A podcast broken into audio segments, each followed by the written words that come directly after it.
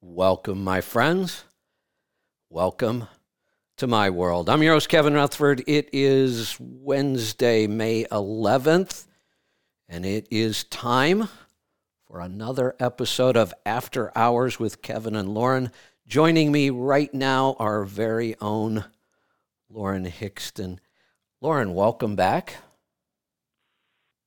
Why, thank you, Kevin. I'm happy to be here. Great to have you. We've got an exciting show lined up today. You and I have worked on this case and kind of came to a theme. So to let everybody know, the since this is still fairly a new show, is this our third now? We done two? Yeah. Yeah, I believe so. Yes, yes, this will be the third.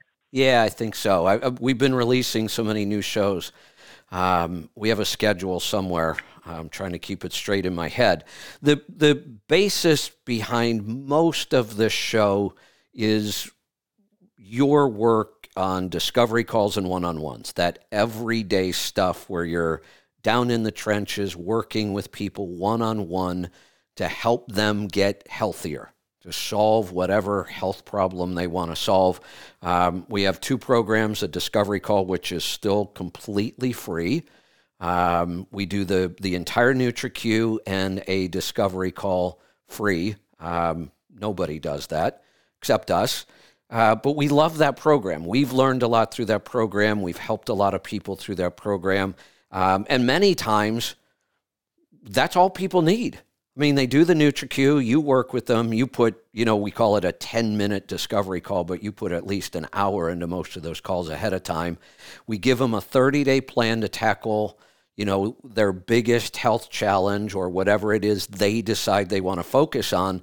And many times by the end of that 30 days, they're so happy with their results, they don't want or need any more help, which is awesome.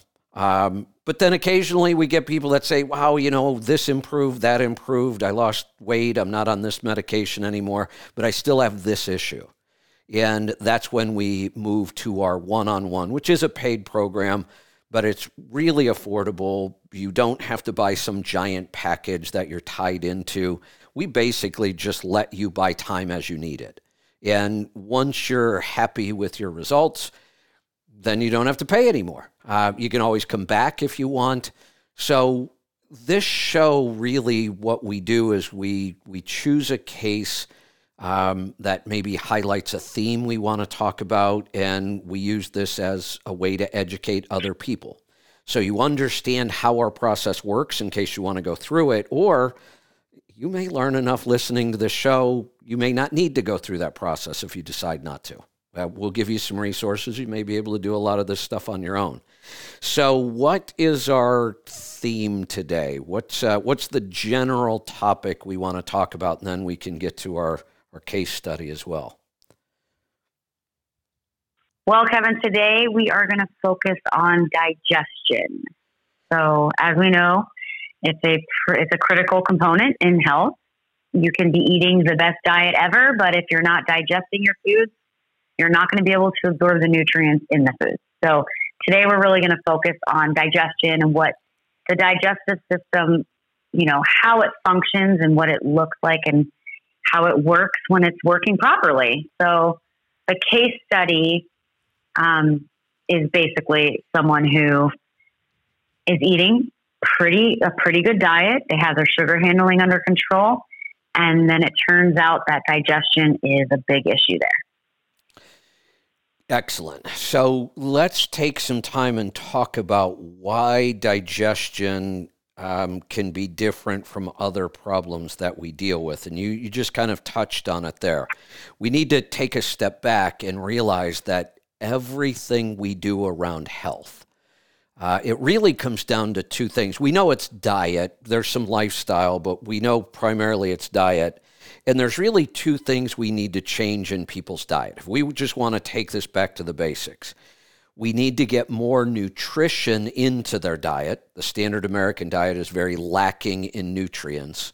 And we need to get offending foods, toxins, non-foods, inflammatory foods, processed. We need to get all that crap out of the diet. And what we want left is real food with lots of nutrients. And we now understand that almost everything in health comes down to nutrients. Your body takes nutrients, builds things, creates processes, and that's how our body functions. And it's a pretty incredible machine, but if you feed it the wrong fuel long enough, you really get some nasty results. And we're seeing that all around us now. Obesity's rampant, diseases, syndromes, conditions. There's so many, I can't even keep track of them anymore. Every day I turn on the TV, there's some new drug that I've never heard of. The system is absolutely broken. It's a mess. People suffer from it every day. It's a horrible story, but the good news is it's actually pretty simple to fix. And I said simple, not easy. It's not easy to live in our world today and eat a more paleo-based diet. We know there's a lot of obstacles to that. So it's not necessarily easy, but it's really simple. I mean, it really comes down to putting real nutritious food in your body. But then there's one more issue we came across pretty quickly when we started practicing this and working with people. We realized, and it's kind of a conundrum, it's kind of like a catch-22. We need nutrients to fix the problems in our body. The way that you get nutrients is by eating nutrient-dense food, but your body has to be able to digest it. And there are multiple steps in digestion. We're going to talk about them. And here's the conundrum. If you don't have the nutrients in your body to be able to digest the nutrients you need, what do? I mean, this first step is broken. And like you mentioned, we can eat the most nutrient-dense food possible, but if we can't digest it properly and assimilate those nutrients, we're not going to get anywhere. So this is an area where we realized it's going to take more than just nutrient-dense food. It's going to take something to jumpstart the process. You know, you and I were talking, and I think we used an analogy at one point of, we like to use vehicle analogies because we're all familiar with vehicles around here, and we deal with them every day. If you neglect a vehicle and the batteries go dead and the fuel gets contaminated and you go try to start that thing, it's going to be really, really difficult. It's not going to start. You're going to need things like maybe starting fluid, or you're going to have to clean out the tank and put a bunch of additives in the fuel. Now you're going to need an energy source, and you're going to have to hook up jumper cables, or you're going to need new batteries. Now, once we get it started, now, we can work on fixing whatever problems. But we had to intervene and do things above and beyond to get it started. That's kind of what's happening with the human body here. We've neglected it so long, it's been trying to operate without all the nutrients it needs, and it's in such bad shape that we need to go above and beyond in the beginning. And our focus is on digestion, and it does require supplements. It's why we have multiple supplement kits around digestion, depending on what somebody's biggest digestive issue is. So we've got to go in, we've got to intervene, we've got to get digestion working properly so that we can get the nutrients on board, and then we can start solving other health problems as well. How did I do there? That's exactly the case. And this exactly is what you do every day. That we're going to go. Yes, correct. Every day. We typically have to start with digestion. There's other symptoms going on, but until you fix the foundation, there's no need to even talk about the other symptoms that are going on, because as we found, and we find most of the time, that when we work with digestion and we get that corrected, then a lot of those symptoms just seem to melt away. It's a pretty cool thing. It really is. And you work with the NutriQ every day, which I've talked about many times. I think it's just an incredible tool that the NTA created. It's so powerful. People don't have to leave their house. They can do it right on their phone if they want. Doesn't require a doctor, doesn't require trips to a clinic. There's no blood draws. And yet just by looking at a NutriQ. I'm sure you remember this. I want to go back a little bit. Remember the first time the NutriQ was introduced to you in when you were going through the training? Oh, yeah. We had to do it. We weren't allowed to use a program. We had to do it all by hand and go through all the symptoms that, you know, one by one. Yeah, which is awesome. I'm so glad they forced us to do it that way, because then you get an understanding of it. And then the software is a powerful tool. But I always believe you should learn how to do things without the software thinking for you in the beginning so that you understand it. Yeah. I remember looking at that. It forces you to dive. Oh, go ahead.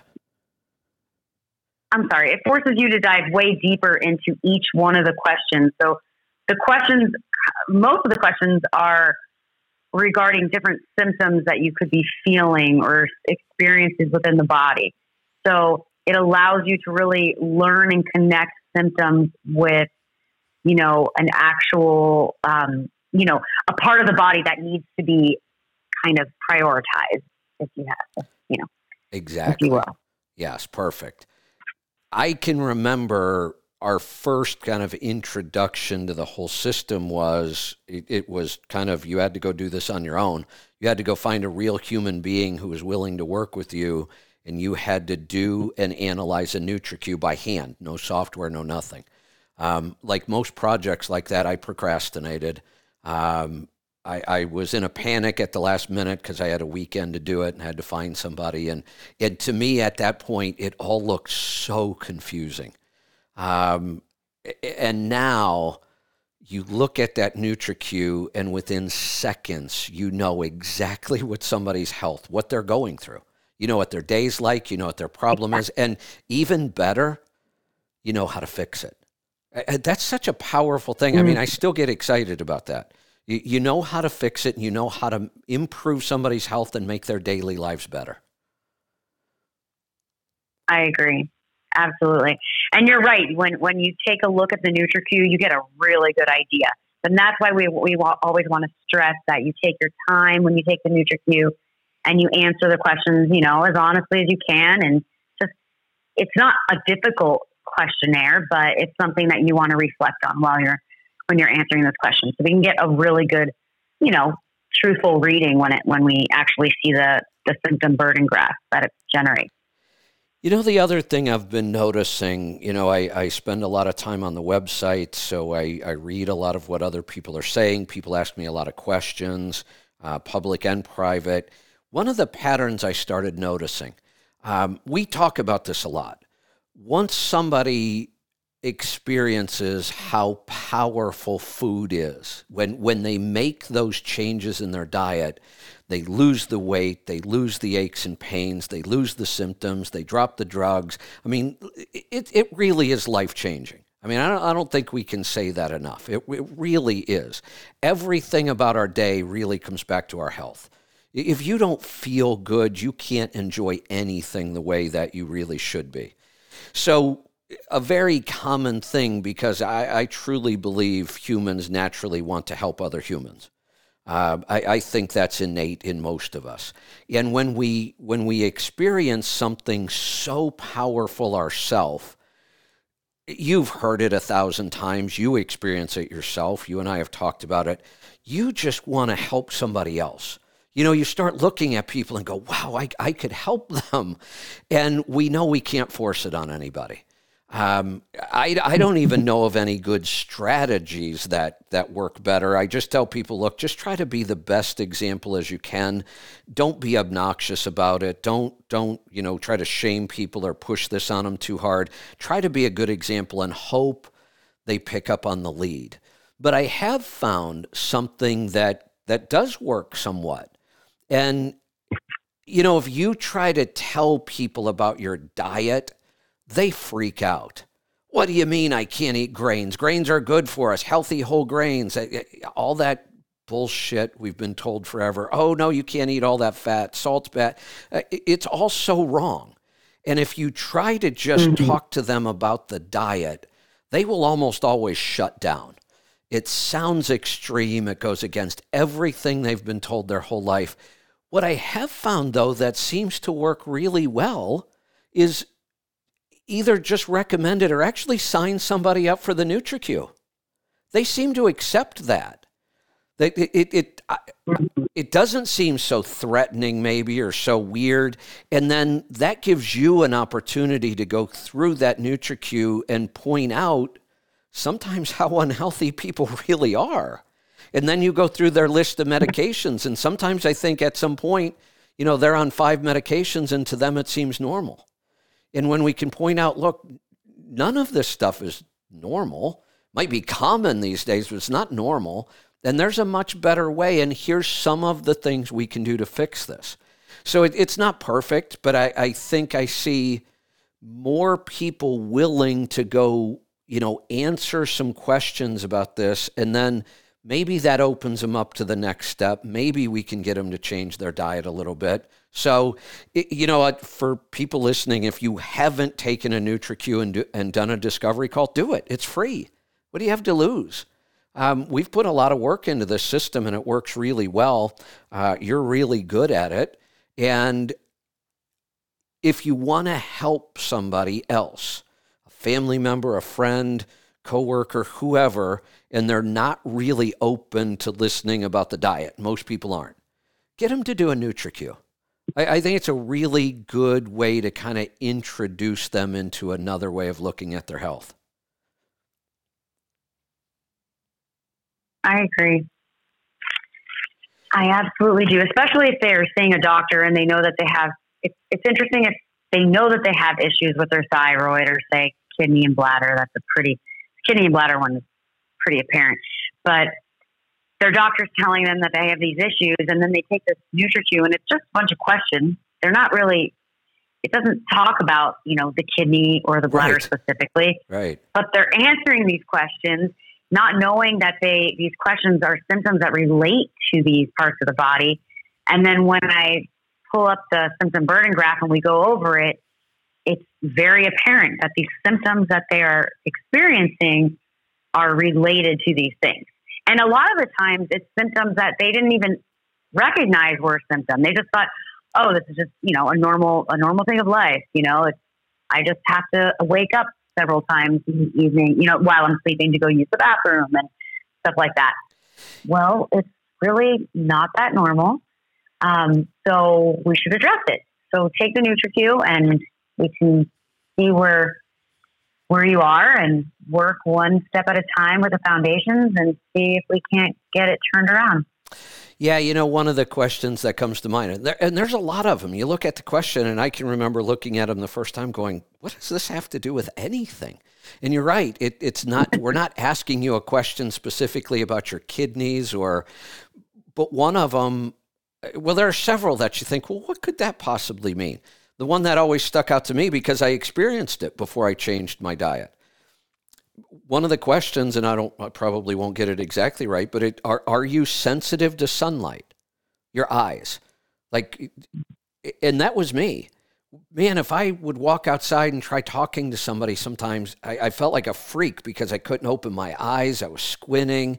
I had to look away from the sun, and I thought, well, maybe I need sunglasses. Well, come on, we lived for 1 million years without sunglasses. That's obviously not the answer. Why were my eyes so sensitive to sunlight? There's a clear nutritional reason. I'm not going to tell anybody what it is. Go take the NutriQ and we'll explain all of them to you if you want. But all of these questions, and some of them are bizarre. The first time I read the question, are you losing the outer third of your eyebrows? Like, what? What the hell is that? But now I walk around and look at people and go, oh, they have a thyroid issue. I can look at them and see it. I know, it's pretty funny. I do the same thing. Yeah, it's kind of bizarre, but that's what I mean. It's so powerful when you realize how spot on this stuff is, and it guides us right to what we need to fix for people. So highly encourage people to go do it. This is an awesome process. We're proud of what we've put together. We love the fact that we can offer that first part of it free, and many times that's all people need. And I love that. I love the fact that it cost them nothing and we made such major changes in their health. So let's, before we get to the case, I'll start on the digestive process. I can get pretty wordy when I do this, and I may forget stuff, so jump in and interrupt me if you think of something as I go through this. We want people to understand how digestion works. And before I do that, I do want to go back to another point. One of the things that I think we do a lot differently than doctors or traditional medicine. We do a lot of things very differently. But one of the things we do that when I was doing one-on-ones, I realized how powerful it was. I'm sure you do too. Doctors today, and I'm not blaming the doctors, I'm blaming the system. They have no time to spend with patients whatsoever. So if you go in and you have a gallbladder issue, you know, you've had gallstones, your gallbladder hurts, you're not digesting fats well, you finally go to the doctor for it. The doctor says, oh, you've got gallstones. They look like they're too bad to really do anything with. We're going to take out your gallbladder. And that's the end of the conversation. Most people have no idea what their gallbladder even does. And the fact that doctors think we can just take it out and you won't suffer any negative consequences from that is almost criminal to me. One of the things we do is we just explain to people in everyday language how these things work in our body. And I'm always, you know, encouraged, a little bit shocked that when you explain some of these things to people, they get it. They understand it. It's never been explained to them before. Doctors never seem to explain to people why they need to be on PPIs for 20 years. But when we explain how stomach acid works and why they don't have too much stomach acid or too strong, it's the opposite. And the cure from the doctors is destroying their health, but nobody ever explained that to them.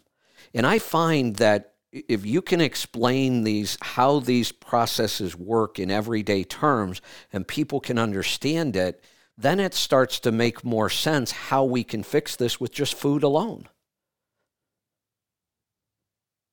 I agree. I mean, I wish I would have known my whole life how digestion works. Oh, I mean, I come across people all the time who have no idea how digestion works. Most people don't. They don't go into the details when you study anatomy, no. I'm not even sure if most doctors could describe it properly. Yeah, I'd be interested to know. Yeah, I'm sure they know the basic mechanics of what happens. They know what each organ does, but like most things in medicine today, they don't seem to grasp the holistic part of it as much. You know, they know that this organ does this, but we tend to treat each organ separately. That's why we have specialists, and that's a big part of our problems in our healthcare system or our sick care system. We have a doctor who only focuses on the kidneys, and all of his answers are going to be about the kidneys, but he doesn't understand that three other organs affected what the kidneys are doing. At some point, I hope he was taught that in medical school, but I kind of doubt it, because they don't seem to operate that way at all.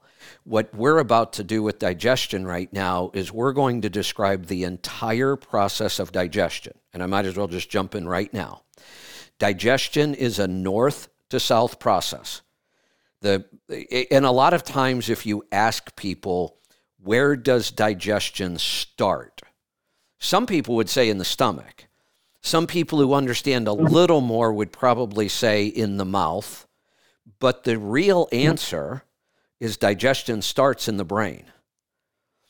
The other thing I want to get across to people before I go through the whole process is that it starts in the brain and it works down to the other end. We know where it ends. We'll talk about that. Any step of the process that gets compromised, starting in the brain, then compromises every step that follows. And that's important to understand. Every step of the process, if that step gets compromised, then every step after it is compromised. And that's why digestion can be somewhat complicated. It's why so many people today suffer from digestive disorders. How many people do you come across in your life, just acquaintances, family, friends, whatever, who now have some sort of identifiable digestive issue? Oh, a lot of people. Most people don't talk about it. And it's interesting. I'll run into people, even people that call in for a discovery call, and they think their digestion is fine. But I dive deeper into their NutriQ and find out they're having less than one bowel movement a day. You guys, if you're having less than one bowel movement a day, that's not a good place to be in. And then I ask them questions. Well, how often are you? Oh, maybe twice a week. That's definitely not a good, healthy place to be. Nope. The one exception we can throw in there, if you eat carnivore, the number may reduce because you're not eating as much food and our body tends to digest and use so much of it. If you're fasting, you may have fewer, but really a good goal is at least once a day. I mean, that should be a good goal. And honestly, anybody who experiences that on a regular basis will tell you it feels a whole lot better when you live that way. When that's how your digestion works, everything feels better. I agree. So, north to south, if we compromise any step, every step after that is compromised. And on a very, very regular basis for most people, we compromise the first step almost every single time we eat. That is a big problem in our society today. When you look at the way we used to eat meals, and there are still some countries in the world that still have a lot of these customs.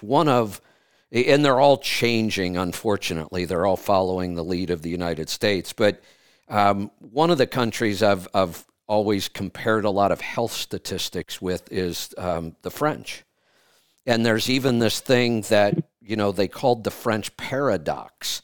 Well, wait a minute. The French eat all kinds of butter and dairy and fatty meats and pâtés, and yet they have almost no heart disease, way, way less than the United States.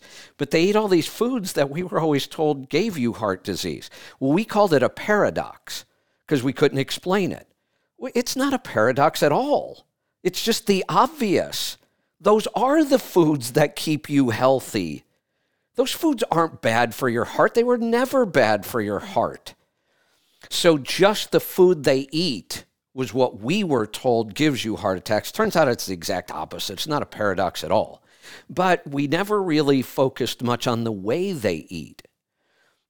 Meals are like somewhat scheduled. They're somewhat structured. It's a time that you get away from work and life and stress, and you sit down usually with other people, and you enjoy a relaxing meal of real food. And it's not just the food that matters, it's how you experienced that food. Now, how does the typical American eat? On the run. We grab breakfast from a drive-thru and eat it while we're driving on the way to work. Very, very common. We run out at lunch and grab something quick. Sometimes we don't even make it past the parking lot because there's a food truck out there, and we take it back to our desk and we eat while we work. We don't stop to be grateful for the food we have and take a minute to relax and let our body get into the rest and digest mode. I mean, it's pretty significant that we call these two modes of our nervous system fight or flight or rest and digest. The term digestion is actually in the phrase, and most people don't get that. So we screw up the very first step in the process almost all the time, and then we wonder why our digestion is such a mess. Now, we do 30 other things that's really bad for our digestion as well, but this is a big one. We do not take the time to stop, relax. How many cultures around the world have something along the lines of saying grace before you eat? pretty much every culture, I think, said gave some form of gratitude before they ate. Yeah. Yeah, we can even go back to where there were rituals. You know, we killed an animal so that we could live. And we recognized that.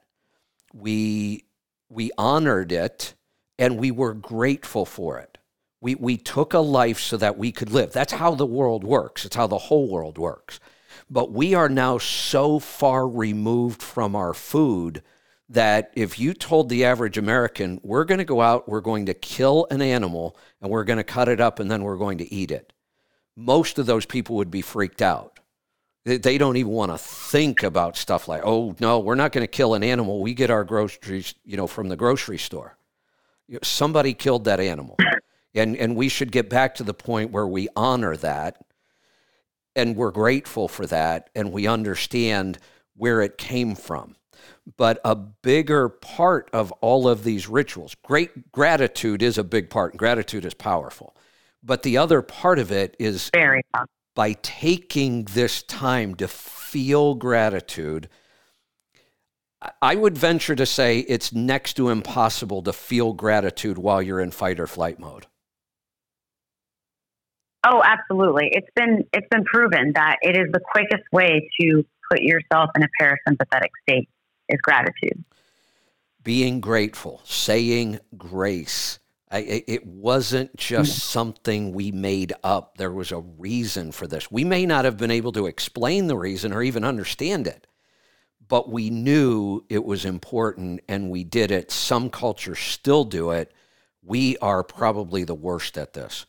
We eat on the run. We eat when we're stressed. We eat when we're angry. We eat when we're sad. We eat all the time. That's another problem with Americans. We just eat all the damn time. So step number one, we've already figured out most of us screw it up most of the time. So the rest of our digestion is going to be compromised. So it's one of the things you can work on yourself. It's absolutely free.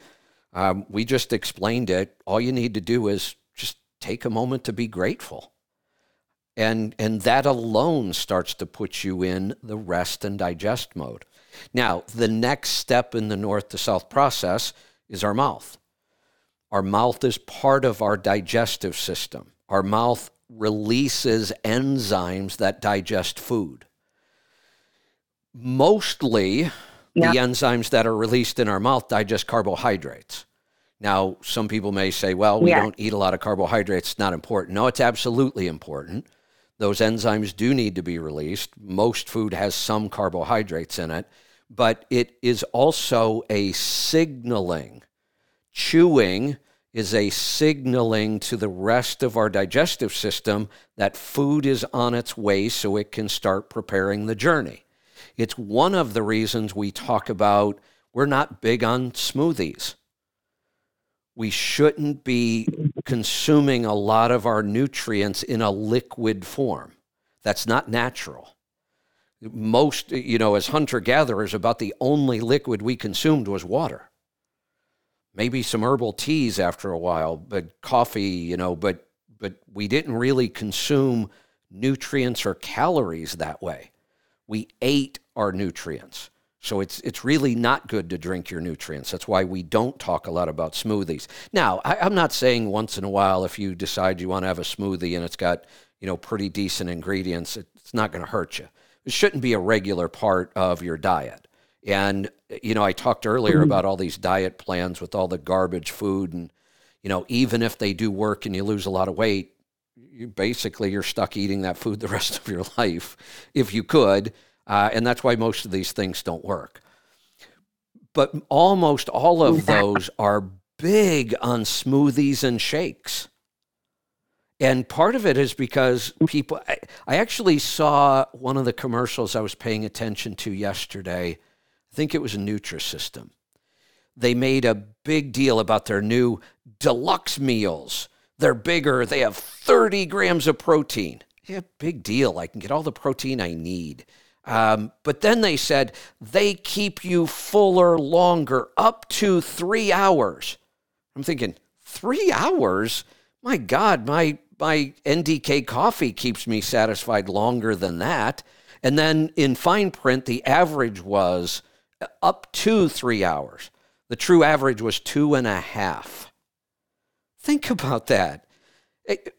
We're, you know, if we can sleep 8 hours a day, which most people don't anymore, that means you're still awake 16 hours a day. If your food only satisfies me for 2.5 hours, how many times do I have to eat in a day? Seriously. Nobody ever stops to question any of these things. So then they have to throw in all these bars and shakes and smoothies because these people are eating all day long, which is horrible for our body and our health. Digestion is one of the most energy-intensive things we do, and we don't want to be digesting all day long or attempting to.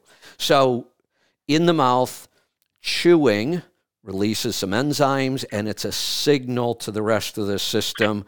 The stomach starts producing stomach acid to get ready for it, which is the next step. Now we chew the food. The more you chew your food. Should we talk about the specific enzymes that are working in the mouth? Yeah. Jump in and do that. That'd be awesome. Well, we have two main enzymes. You mentioned the one that breaks down carbs, that salivary amylase. And then there's one called lingual lipase, which breaks down some fat. So it actually does start breaking down a little bit of the fat in the mouth. So you have a mechanical component to the digestion in the mouth, as well as a chemical. So once that is, once that's working and you're breaking down the foods, it's able to really, your saliva then saturates these foods. They become a bolus. It's called a bolus.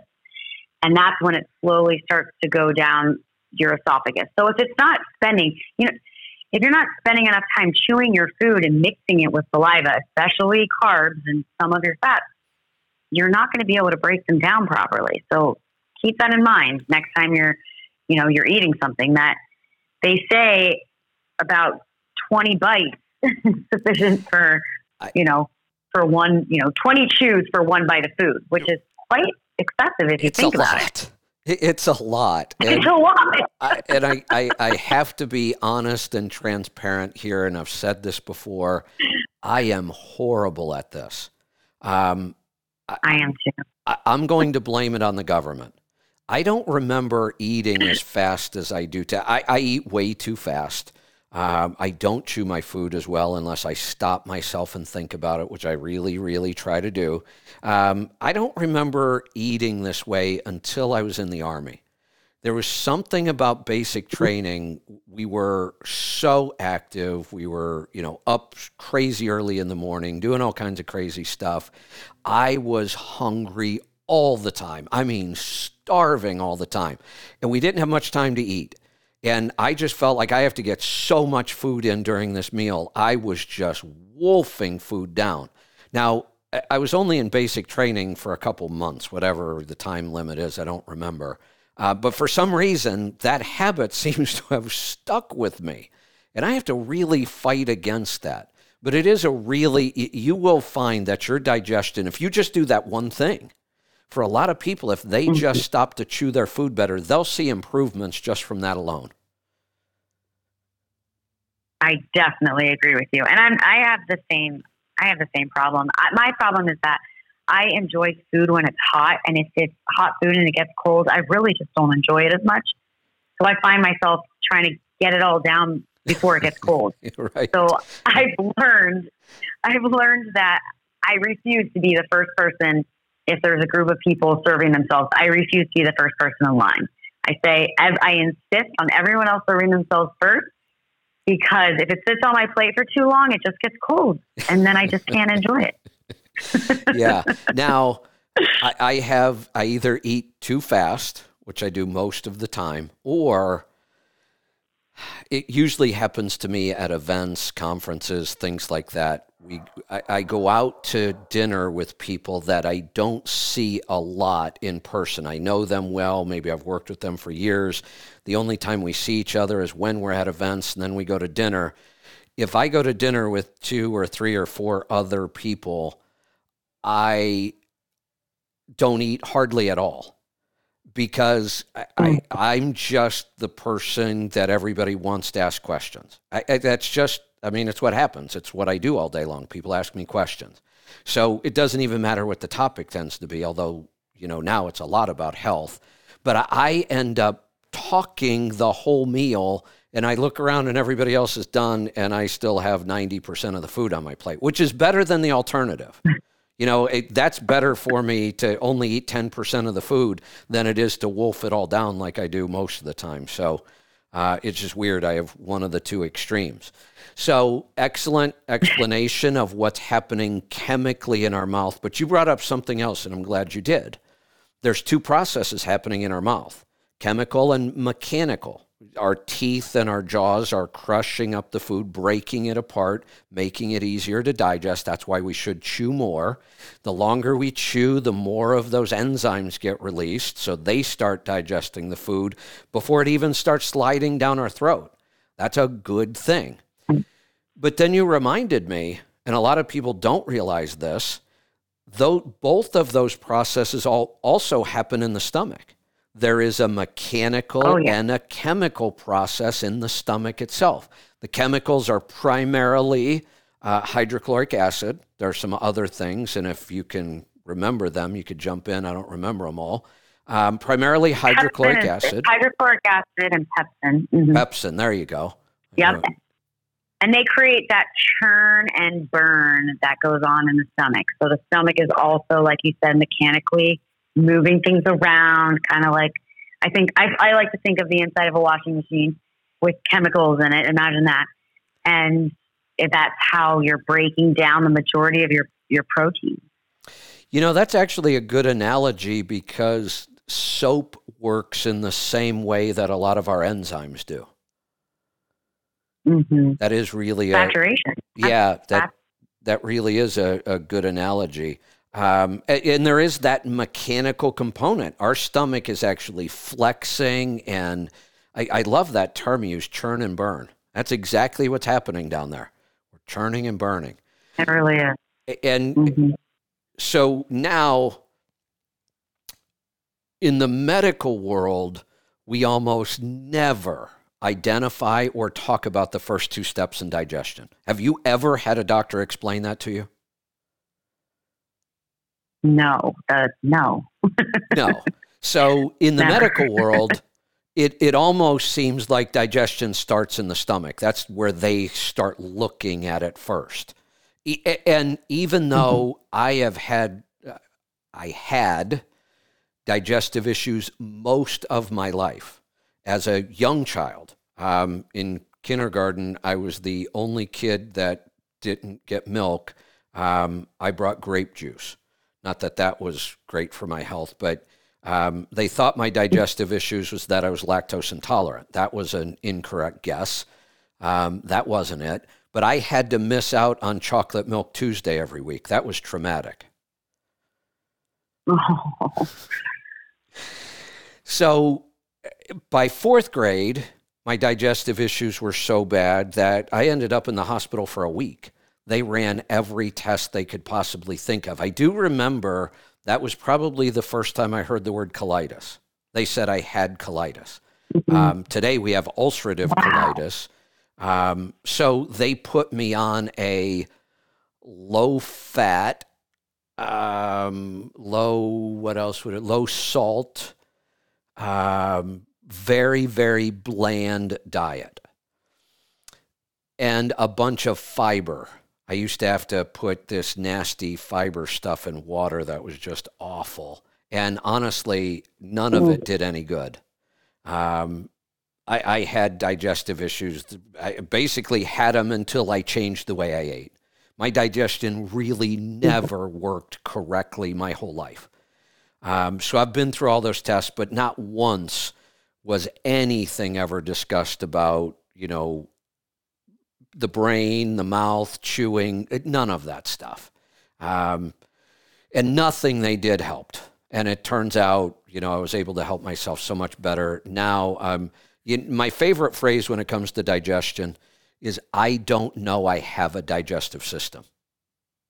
I think there are very few people that can say that. Almost everybody today eating the standard American diet knows they absolutely have a digestive system. They feel many parts of it, and it's not comfortable.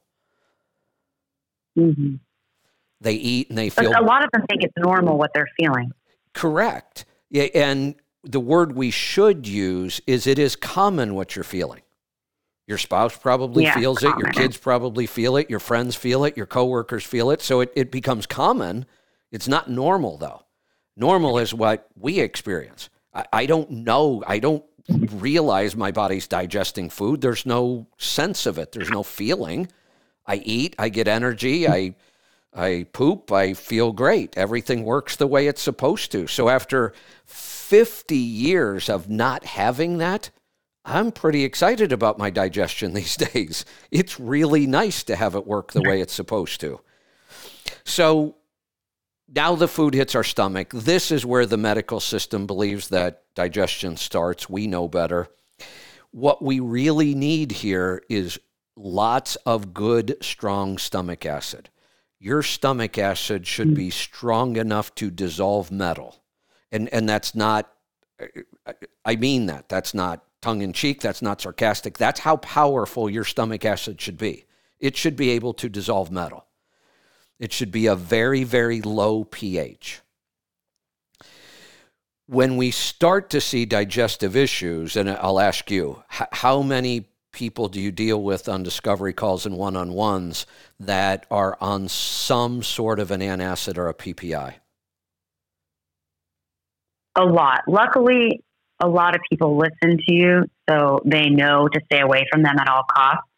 But I still come across quite a few. And, you know, in my everyday life, I come across way more people who just have no idea what the ramifications are for taking, you know, a PPI or any kind of over-the-counter, you know, acid reducer.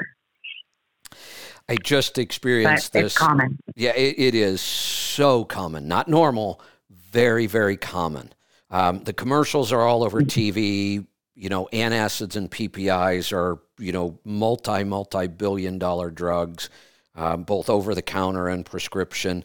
I just had an experience with this in real life. One of my best friends in high school, we almost went into the Army together on the buddy plan. There's a long story to it. It's kind of funny. Maybe I'll tell it one of these days. I don't know. It was his idea. And I've talked about how bad the economy was when I graduated in the early 80s. There were no jobs. But I actually had two businesses. I was painting cars. I had a garage set up at home. I was painting cars, making excellent money doing that. I took the money that I made from painting cars and I opened a gym. Before I was 19, the gym opened. So I wasn't really worried about the economy. I had money. I thought I had the world by the tail. He convinced me we should go in the Army. And I decided, yeah, you know what? I'm doing okay. I don't need to, but it sounds like fun. I'd like to travel. I never went on vacation as a kid, never went anywhere. So I wanted to travel. And I thought, well, this is an easy way to do it. And do I really want to be stuck here, you know, owning this gym for the next 30 years? Or should I go live a little first? And so he convinced me. And then I realized I wanted to go fly helicopters. But during the whole processing, we got separated. And by the end of the day, I had already signed up and he didn't. So I ended up going in, the guy who didn't really need to, and he didn't. So it was kind of funny, but things work out the way they're supposed to. I did not see him for, let me think. When I got out of the military, I went back to Ohio for about a year. I would have been 23, so 30 plus years. I did not see him, didn't talk to him. When I was back in Ohio recently, I got in contact with him and he came out and we hung out for a day and another friend came. It was kind of funny too. It was almost like those 30 years. It was just like, we just, you know, clicked again. It wasn't like we were strangers at all, even though technically we were. It was a really enjoyable day. But part of the thing that you know, it was hard for me because I remember him in high school. He had heartburn in high school, horrendous heartburn. I remember it was a big problem for him. And it turns out he still has it. He's been on PPIs his whole life. And, you know, when I saw him, he looks healthy. He's not thin. Or, I mean, he's not overweight. He's actually thin, probably thinner than he was in high school. And he actually looks good. And I mentioned it. He said, yeah, I said, it's not as good as it looks. He said, I'm only like this because I can't eat. He said, my stomach is such a mess. He says, there's so many foods I just will not touch. He said, I just don't eat much because it's just too uncomfortable. Wow. I mean, I've heard about, you know, people who are just so nutrient deficient because they don't have sufficient amounts of hydrochloric acid that their body is creating to break down their foods. But I didn't really think about the, like, further down the line, the ramifications if the foods have to keep going because they can't stay there forever. I mean, they have to continue down the digestive path. So what exactly happens? Yeah. I guess I can only imagine. Yeah, fermentation. It, you know, I when it dawned on me what he just said, that his whole life, he suffered from this. And we were... The other friend that was there is actually a French-trained chef. That's what he's done his whole life. So obviously he's a foodie. I'm a foodie. We're talking about food. And my other friend said, yeah, I get to think about that stuff, but I can't eat it. And I thought to myself, oh. And I looked at him and I said, Ron, I can fix this in a heartbeat.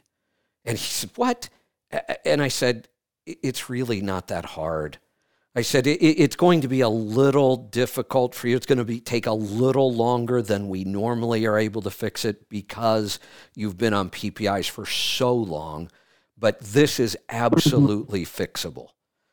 It just dawned on me, so many people suffer for so many years, and it's so unnecessary.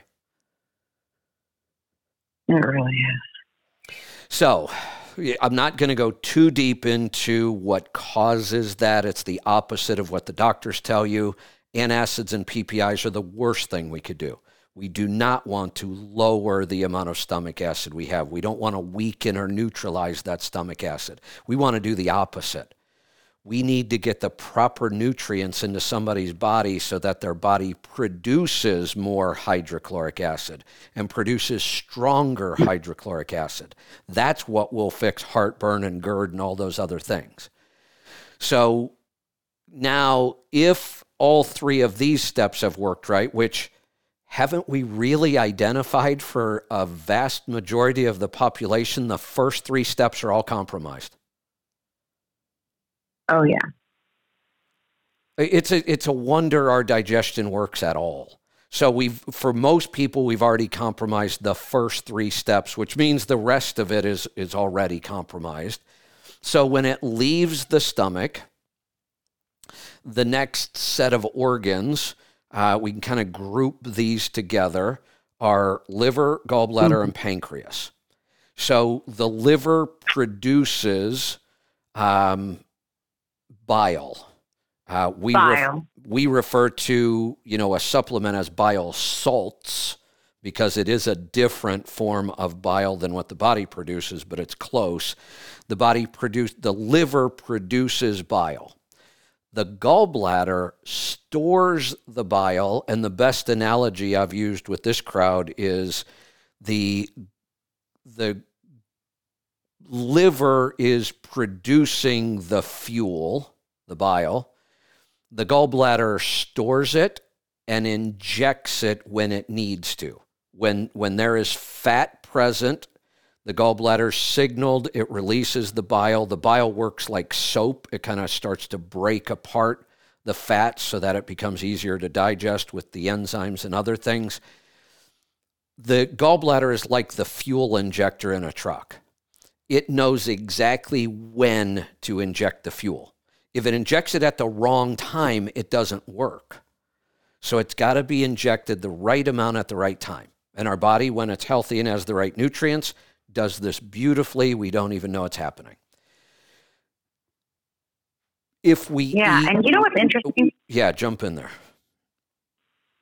So I realized earlier today, when I was doing a little bit of research, that I did not know that the body makes roughly a liter of bile a day. I didn't know that either. That's a lot. That is a lot of bile. So when I thought about that, I was wondering, okay, so then you have a gallbladder that's been removed, and we know that when the gallbladder is removed, the liver still produces bile. It's just coming out at a small drip. It's like a leaky faucet. Yeah. Kind of deal. And so now bile, has to be somewhat acidic. So to break down those fats and emulsify those fats for absorption. And then the pancreas, we haven't gotten to the pancreas yet, but the pancreatic juices are more alkaline, and therefore they are used to make it so that it's safer for these things, for this digestive. I think at that point, it's no longer a bolus. It's considered something else, but it's more of a liquid form, and it travels through your small intestines. It continues down the tract. So if you are slow dripping bile, a liter of bile a day, how could your pancreas know and keep up with the amount of enzymes to neutralize that? I never thought about that until today. Good point. And it's why when people lose their gallbladder, you almost always hear them talk about irritated digestion, more pain, more discomfort.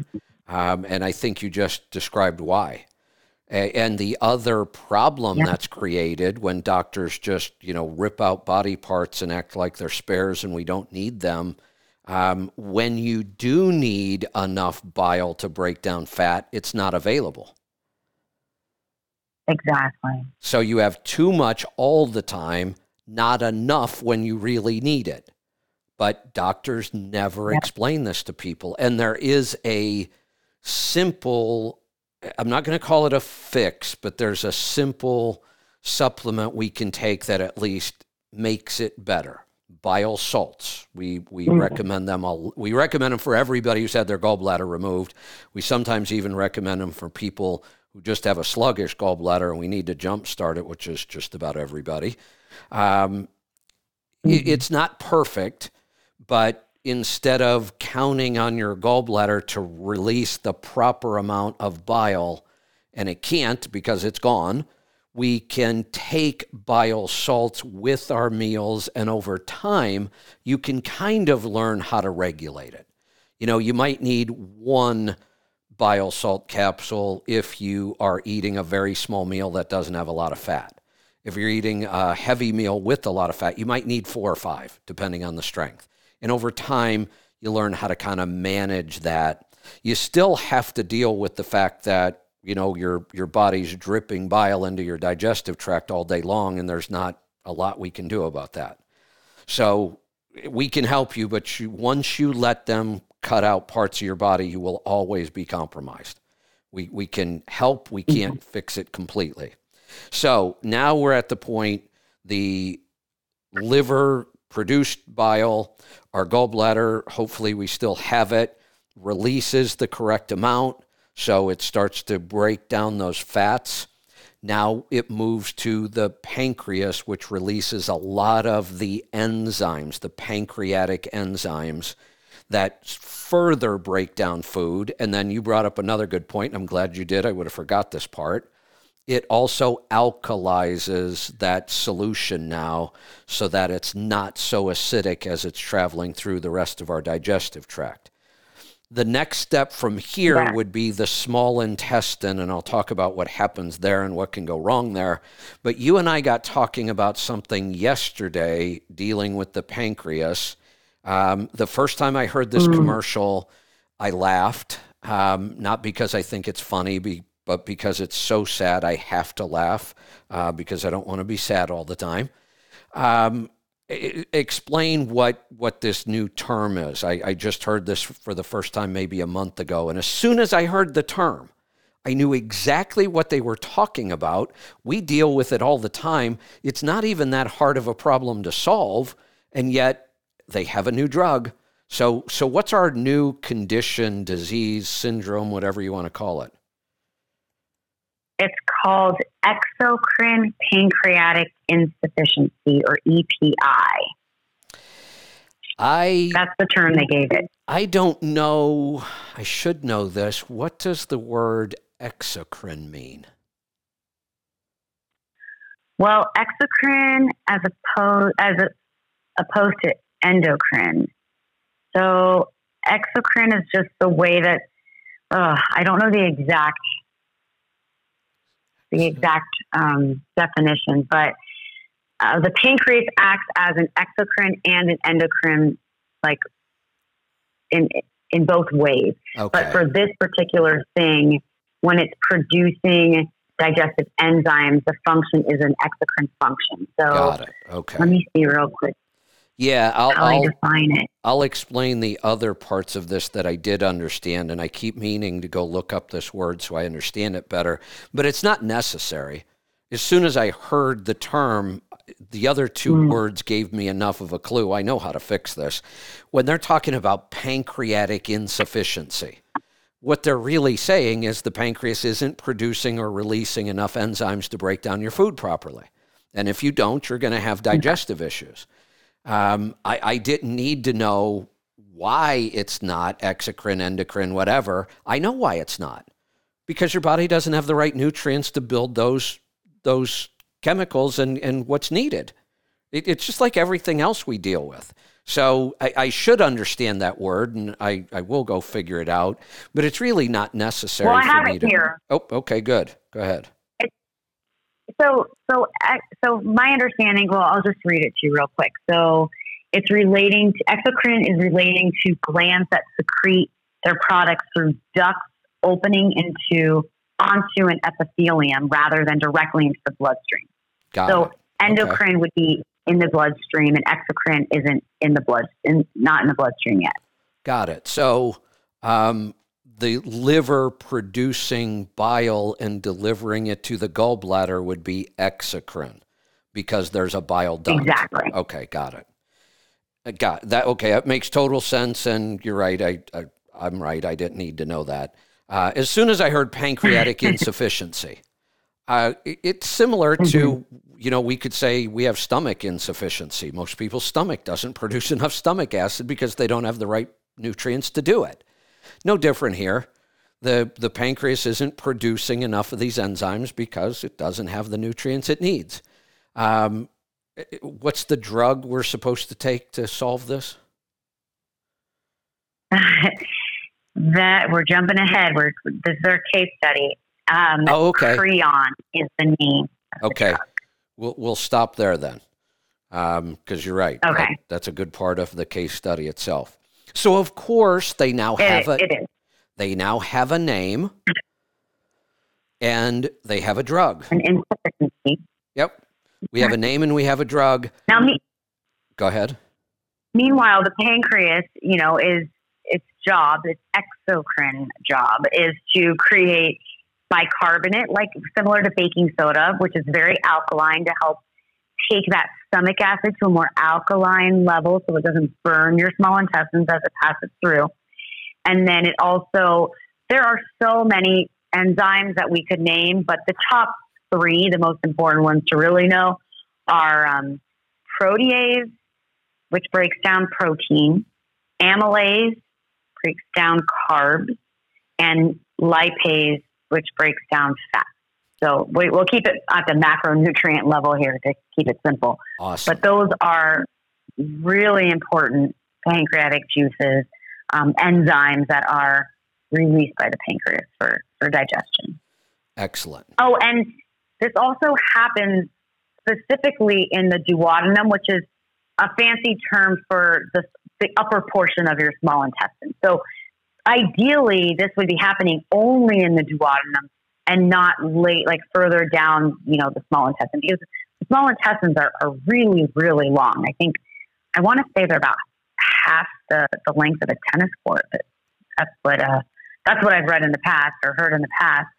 But most of the job, the role of the small intestine is for absorption. So all of these things should already be well broken down before they reach the small intestine. Excellent point. And that was the point I was about to make. So thank you. That was perfect. The next step in the process, if everything worked correctly, your brain, your mouth, your stomach, your liver, your gallbladder, your pancreas, the food is now totally broken down into the components that our body can now use. Proteins are broken down, carbohydrates. Oh, go ahead. With the exception of your fibrous foods that travel all the way to the large intestine. Good point. Excellent point. There are things we eat that our body can't break down. Our body can't digest, can't absorb. We've talked about resistant starch, certain types of fiber. It has a purpose, but we're not really digesting it. At this point, it's still intact and whole. All the other stuff, proteins, carbohydrates, fats, they've been broken down chemically and mechanically to the point that now our body can absorb them and get them where they need to be. And the way we absorb them is through our small intestine.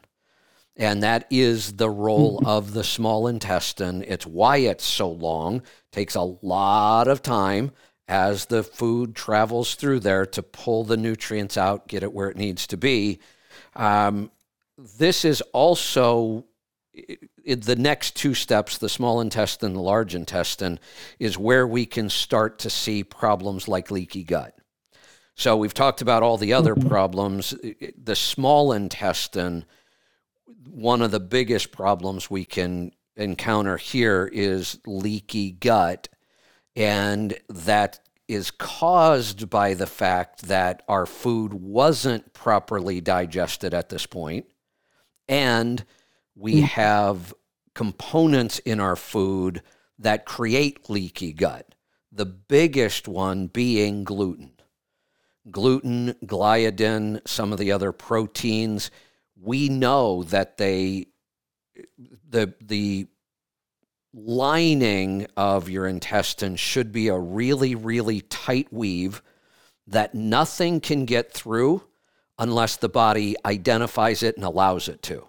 You have like gatekeepers, and the gatekeeper looks at the nutrient or whatever it might be and says, yes, we need that, opens the door, lets it into the bloodstream. Because of our diet, gluten, and all these other things, the gatekeepers might still be there, but there are holes in the wall now. And all kinds of things get through, big pieces of undigested food, proteins that shouldn't be in our bloodstream. And when that happens, those are technically invaders. They do not belong in our bloodstream. Leaky gut allowed them to get there.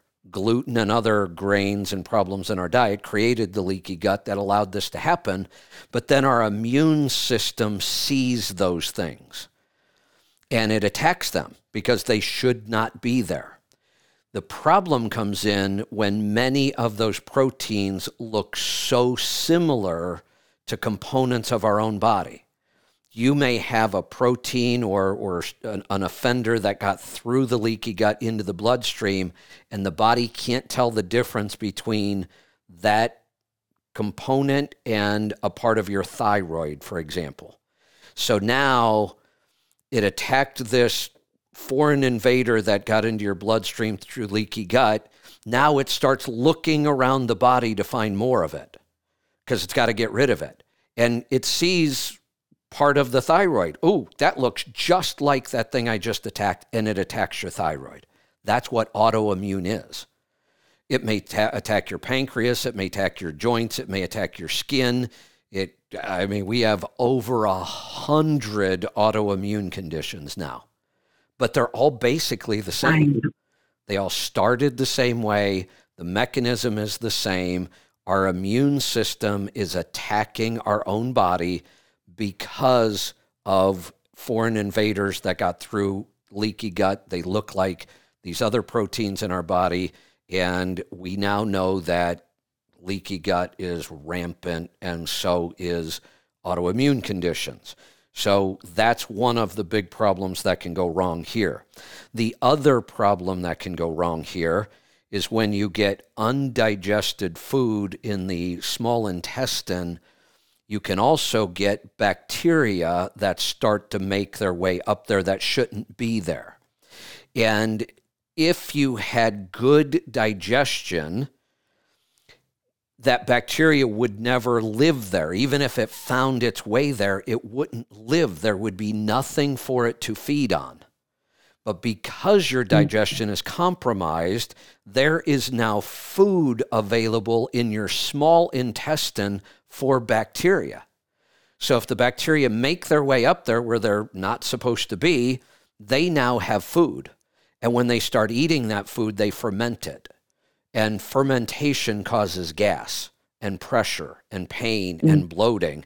We refer to it as SIBO, small intestinal bacterial overgrowth. And it is very uncomfortable. It causes health issues. And again, a lot of people, they almost think it's normal that when they eat, they feel like this. That's not normal at all. You shouldn't feel any of that. Like I said, you shouldn't know you have a digestive system. But SIBO is another one we deal with. Fortunately, we have a great supplement. It's one supplement that's really effective at it a lot of times. SIBO is recognized by the medical community. Leaky gut really isn't. The medical community still does not want to really admit that leaky gut even exists. SIBO, they finally recognized it. Their answer is antibiotics. And it actually works. The antibiotics will kill the bacteria. The odds are it's going to come back because we haven't addressed the root cause. All the same issues are still there. It will come back. Sometimes it comes back worse. We kill so much bacteria that we now it's an open field, and sometimes the worst bacteria will come back first and grow. There are natural ways of curing SIBO, several, and we're actually pretty darn good at it. The next step in the journey is the large intestine. The large intestine is where we absorb most of the water, right? Yes.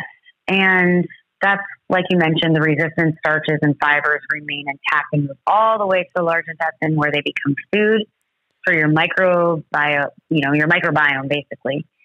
And it's also what forms your feces. So that reminds me of what you said earlier about if you are on the carnivore diet, sometimes you don't go every single day. And then our microbiota, the microbes in our microbiome, they create and make certain vitamins that are really important, like vitamin K2 and B vitamins. So, butyrate. And also short chain fatty acids. And yep. Exactly. So it's really important. Oh, serotonin as well. Oh, yeah.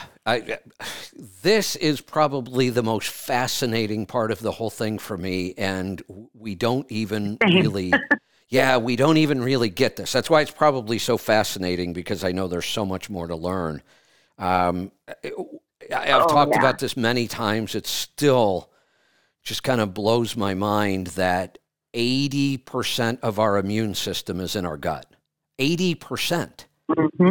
It's the bacteria, the living things that are in our large intestine that train our immune system.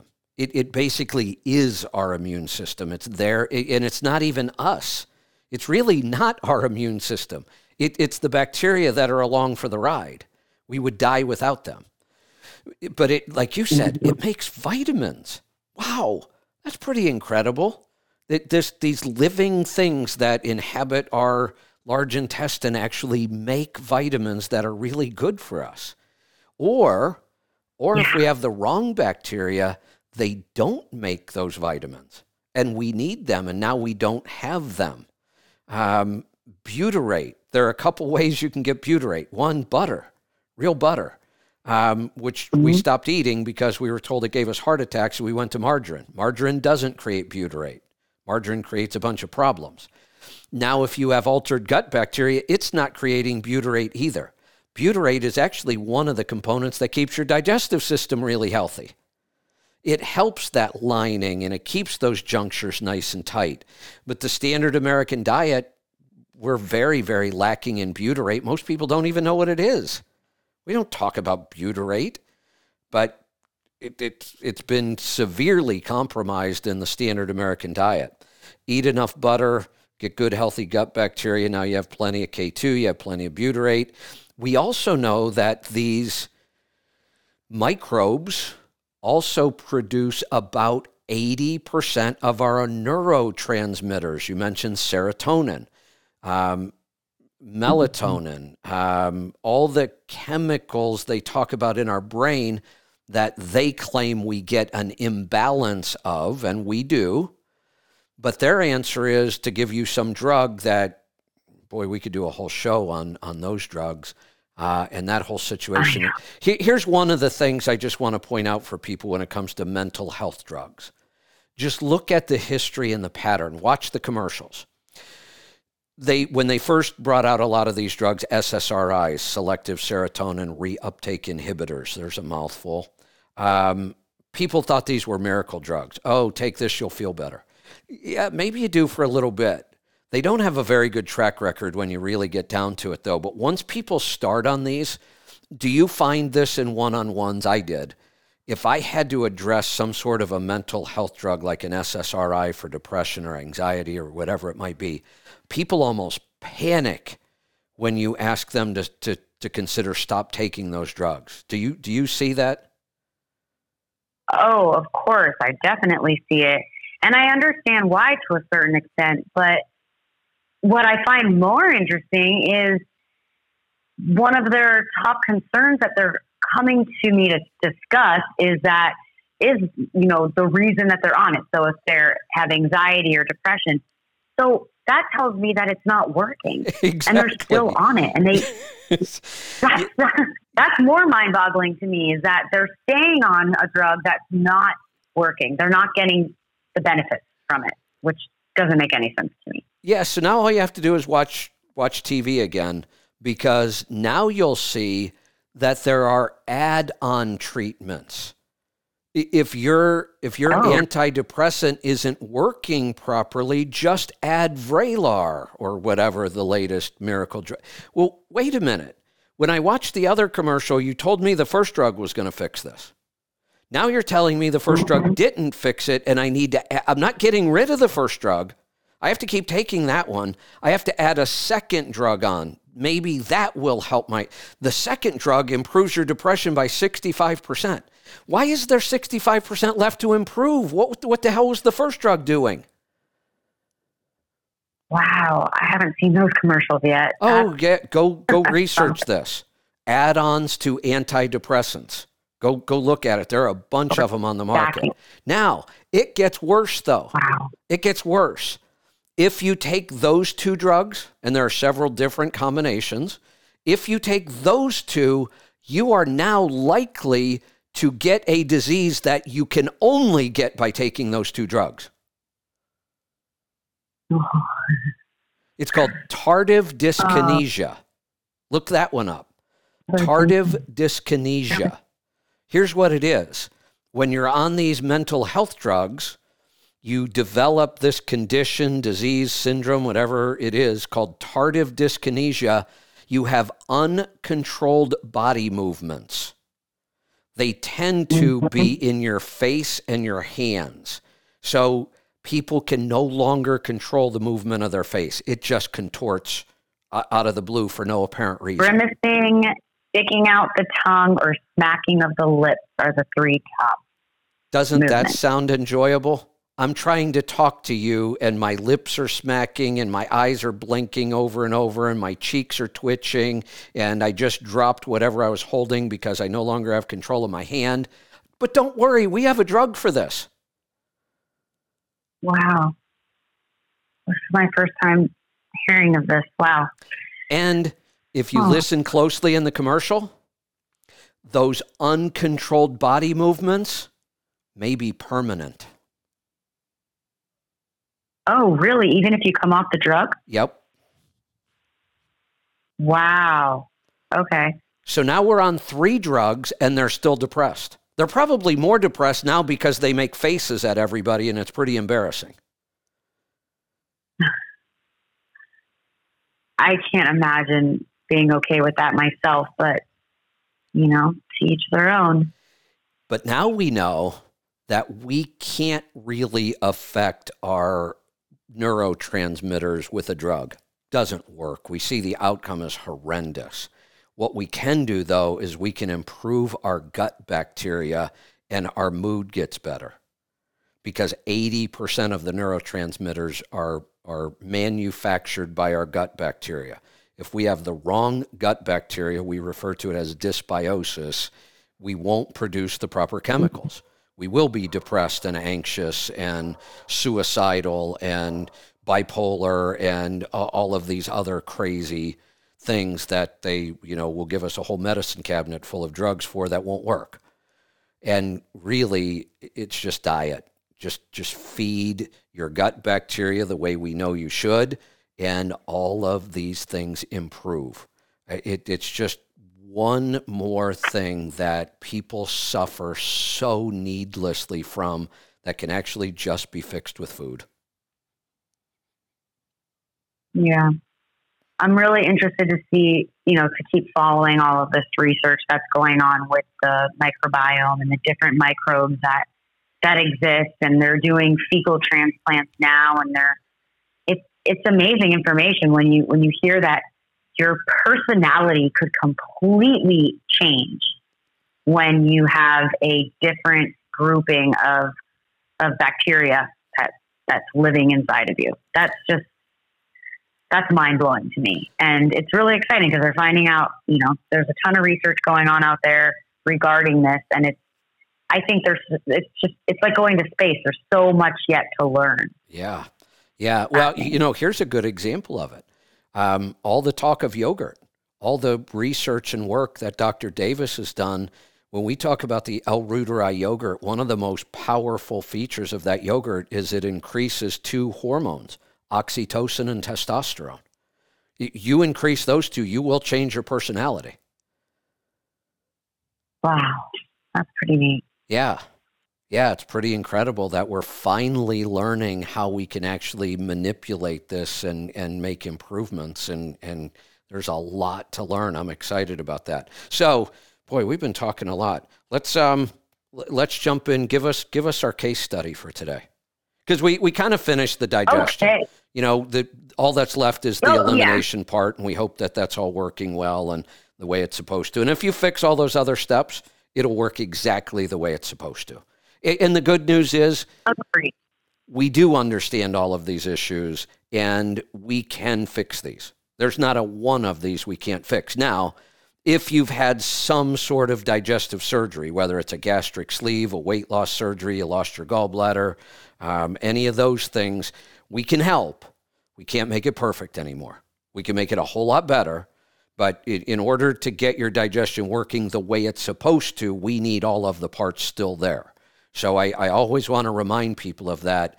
Do not let them take out a body part unless they tell you you're going to die if we don't do this. Yeah.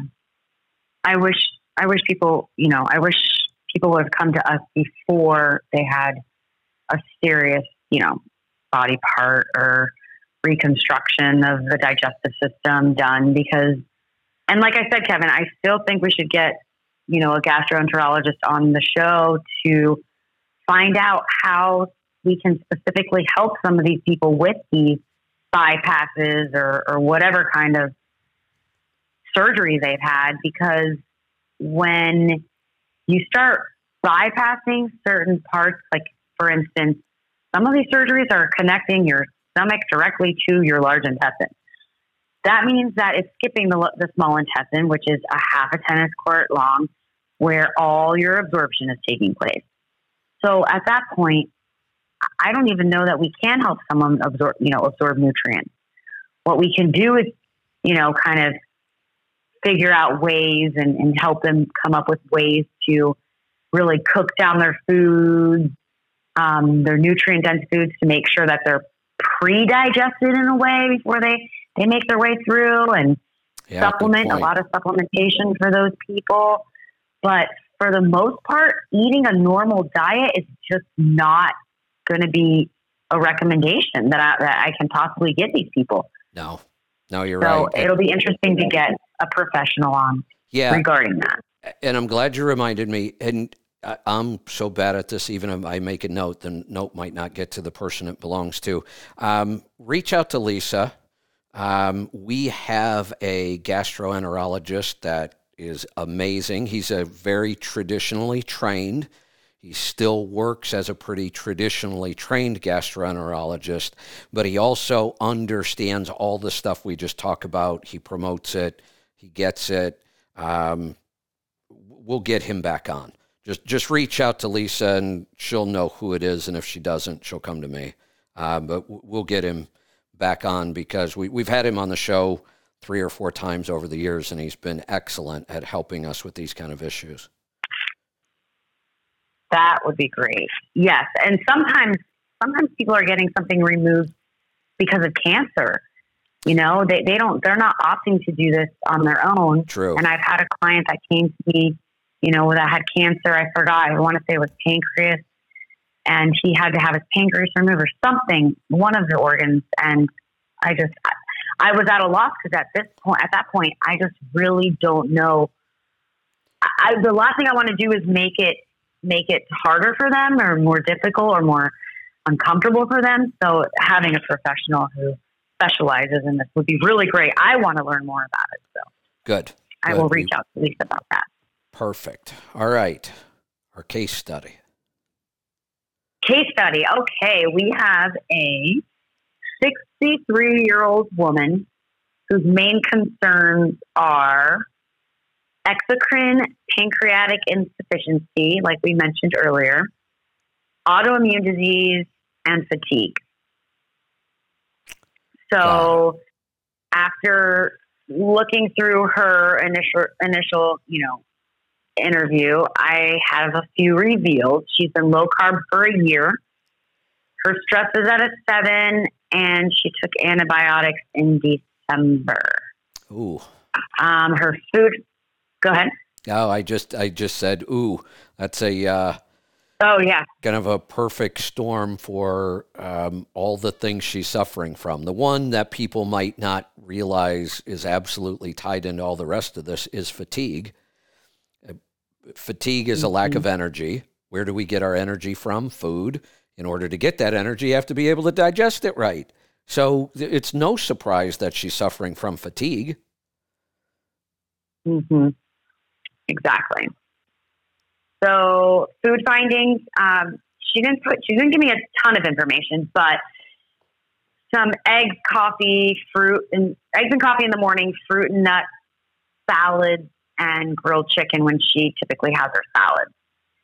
And then her NutriQ revealed a lot.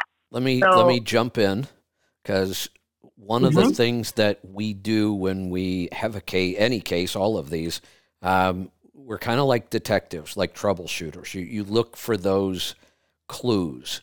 And this may seem like a really minor thing, but when I hear grilled chicken, my mind immediately thinks low fat. That's the only reason people eat boneless, skinless chicken grilled, because there's no fat involved. And I can just about predict with certainty that many of her digestive issues have stemmed from the fact that she ate low fat too long. Yes. Yes.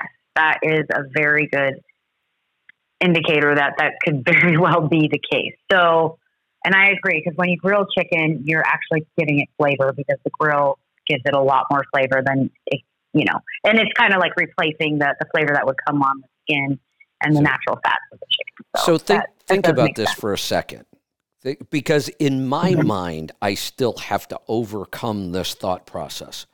When you hear somebody had grilled chicken and a salad for lunch, doesn't that sound outrageously healthy? Yes, it sounds healthy. And it's not. It doesn't have to be healthy. Right. It could be in itself. It could be the cause of her problems, eating that way too long. We've been so brainwashed into thinking salads are the ultimate health food, and they're just not. I agree.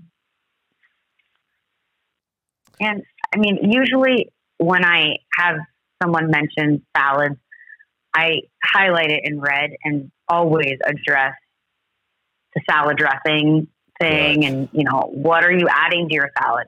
Because you need to add fats to the salad. And if you're eating salad dressing, you need to make sure it's the correct fats. You want to be using a good extra virgin olive oil and not something that you buy at the grocery store that's loaded with canola oils and vegetable oils and whatnot. So that's something that I always bring up. I'm glad you brought that up, because we have talked about canola oil. Do you know where the word canola comes from? No, I don't. So I don't know why, but the suffix OLA must have something to do with fat, I think. Remember Mazola? No. Okay, there was a product for a long time, very popular. We thought it was health food. It was called Mazola. It was a liquid, you know, fat, oil. Maize, corn, ola. So it was corn oil, Mazola. Canola is almost, I think, like 90% of it comes from Canada. Canola. That's all it is. That's where the word comes from. Really? Yeah. That's it. Canada oil is basically what that would be the interpretation of that. And we've talked, canola is starting to get a bad name. More and more people are realizing that's not a good oil. It's unhealthy. I picked up a product yesterday or I looked at a label somebody sent me. I forget which one it was. But the first ingredient was rapeseed oil.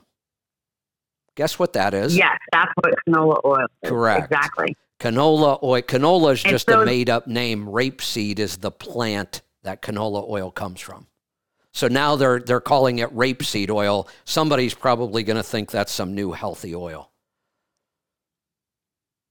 Oh, because they're now referring to it as rapeseed instead? Yes, on the label it did not say canola oil, it said rapeseed oil. Oh, wow. I've never heard it referred to as its actual name before. That's the first time I've seen it on a label, and I am positive they are doing it to get away from the negative connotation of canola oil. Oh, I'm absolutely sure that's why. Wow. Well, rapeseed, I mean, do you even know what rapeseed is? It's these yellow flowers. I've seen fields of them. Actually, funny that you mention it in Canada. I've seen them. And Germany, I saw them as well. They're yellow flowers, and I saw huge fields of just yellow. It just looks like a blanket of yellow. And so, yeah, they're getting this oil from a flower. From like a flowering plant. Am I remembering this right? Is the plant itself toxic? That I don't know. I don't know if. Go on with the case study. I'm going to go look that up. Yeah, that's interesting because I don't know. I'm very interested to know though. I think it's in the mustard family, or maybe not. I don't think. I think it was maybe just the mustard is like the color of it. Never mind. Okay, so NutriQ findings.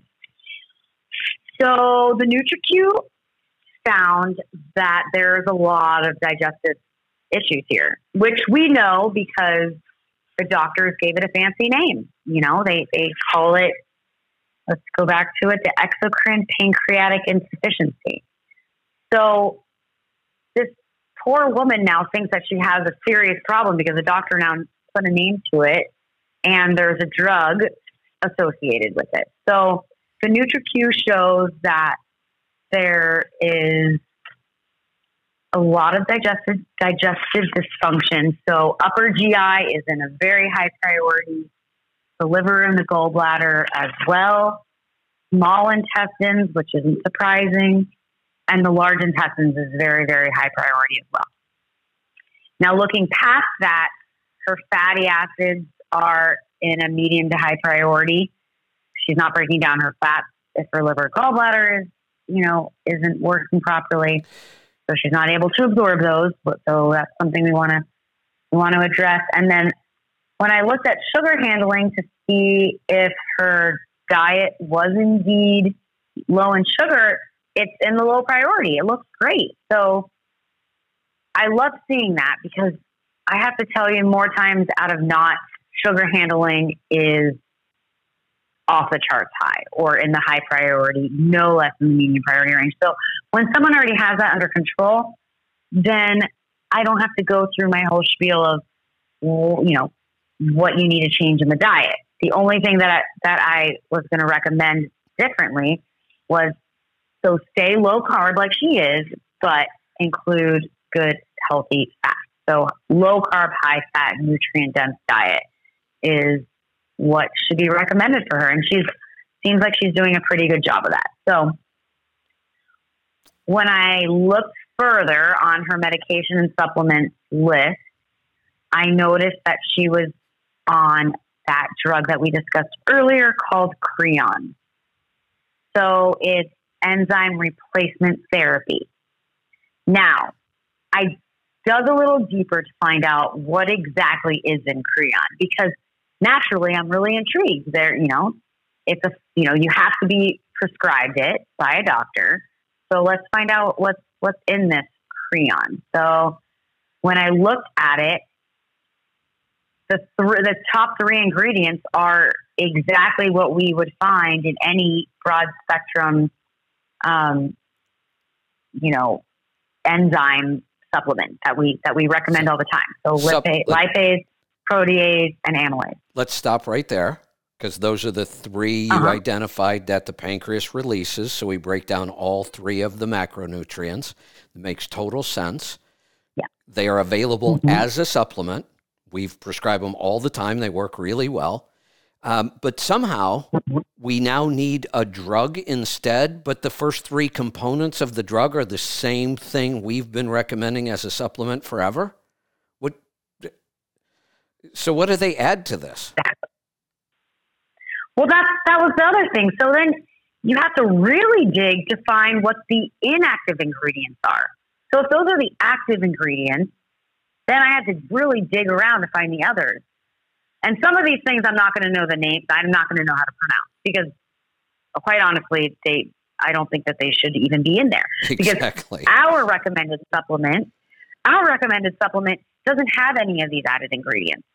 It does have 7 instead of 3 enzymes to help, you know, as more of a broader spectrum enzyme formulation, you know, supplement, but it doesn't have any of the inactive ingredients like this, which also includes phthalates, which we know are not good for us. I think they're even proven to be, you know, to cause cancers and whatnot. So I'm looking at this, and there's 5 inactive ingredients that are completely unnecessary.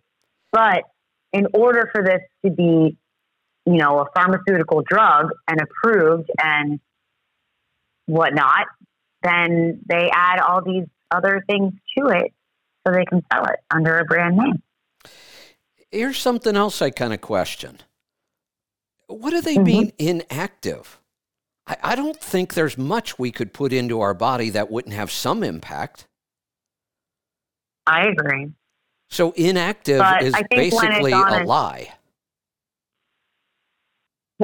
Well, yeah, I guess if you look at it that way. But on every ingredient list on the bottom, once you pass the main ingredient, on most ingredient lists, it'll tell you inactive ingredients. So for supplements, it would be usually the capsule that, you know, the material of the capsule that the actual supplement is in. That would be considered an inactive ingredient. Yeah. So let's even talk about that. That's a supplement. A traditional capsule, if you're not worried about it being vegetarian, a lot of capsules are vegetarian because a traditional capsule is made from gelatin. Gelatin comes from an animal. And a lot of people don't realize Jell-O comes from a cow. I know that seems weird, but it does. And if you're not worried about being vegetarian, your capsules might be made from gelatin. But in reality, gelatin's not an inactive ingredient. Gelatin has an impact on our body. Mm-hmm. It's a good one. As long as it's good, clean gelatin, it actually does some good things.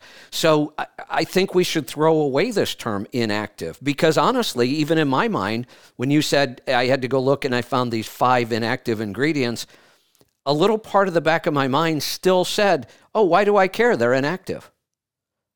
No, we shouldn't think that way.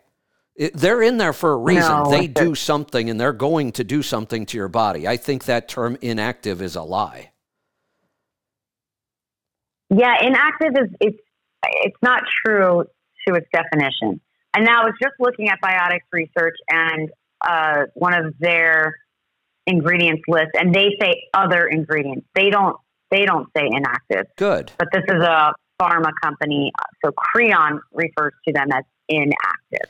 So that is interesting because I hadn't thought about it like that. But you're absolutely right. Everything that you put in your body is going to have some kind of ramifications, positive or negative.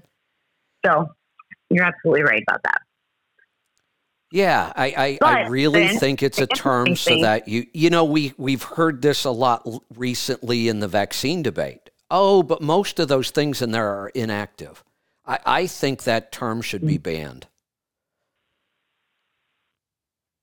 Yeah, that's kind of, it's misleading is what it is. It is. And misleading is another word for a lie. It's just a more polite word for a lie.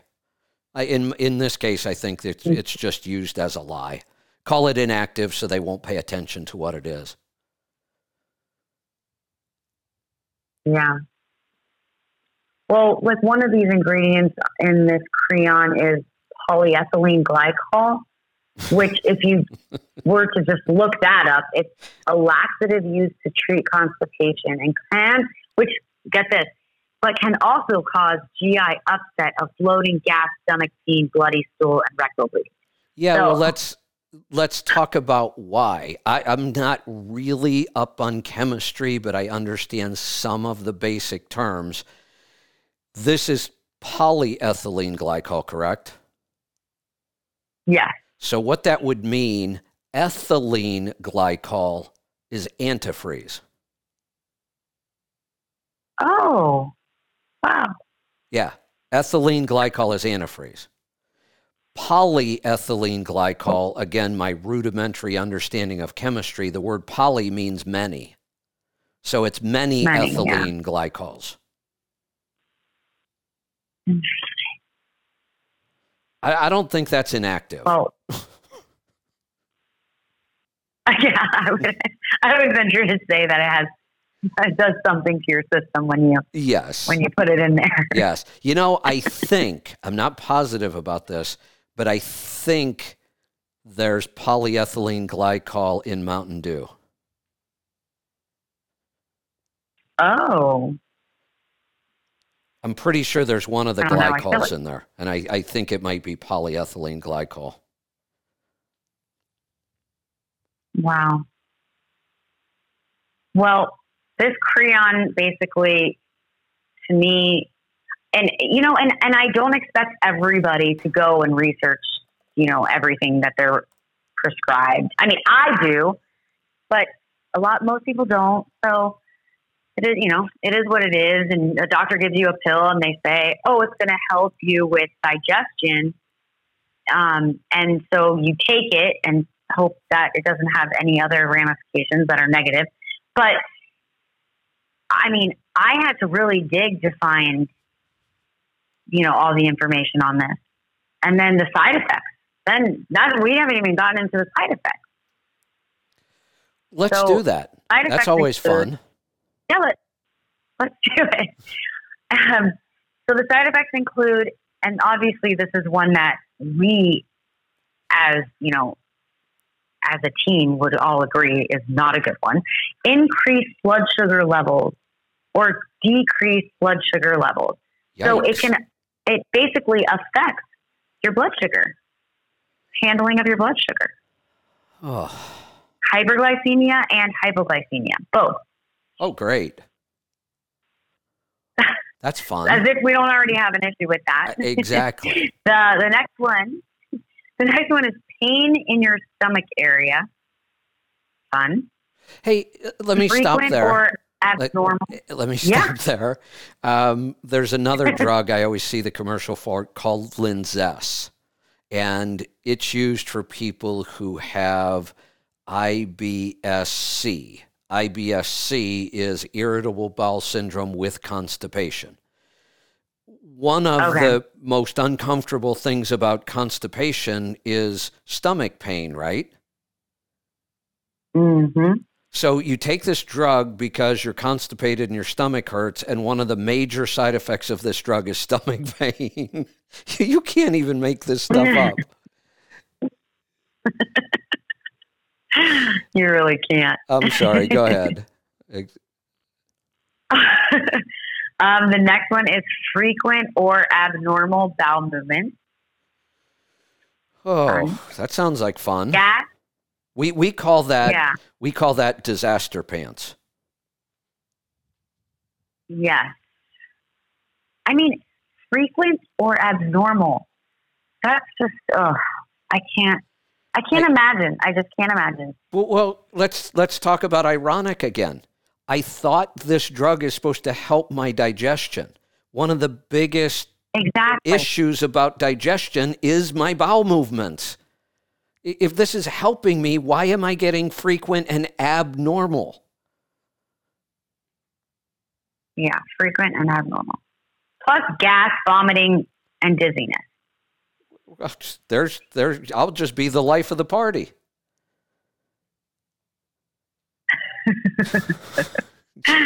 Now, the one that really shocked me was the sore throat and the cough.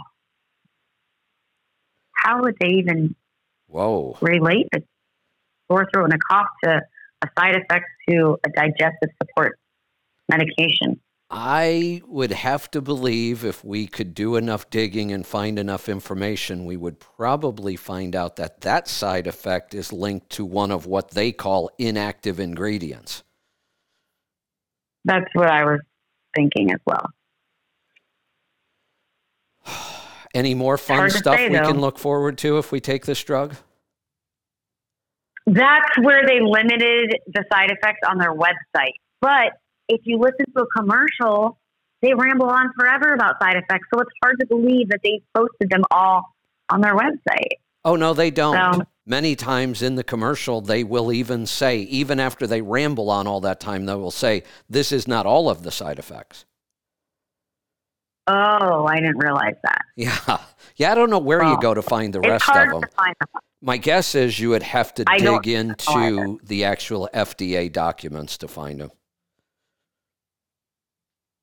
Well, I'm not going to go that far with this one. There's no need to. Yeah, there's no need to. We like to inform people, but let's make a comparison here. I can only think of one side effect of a product like Intenzyme Forte. You end up with really good digestion.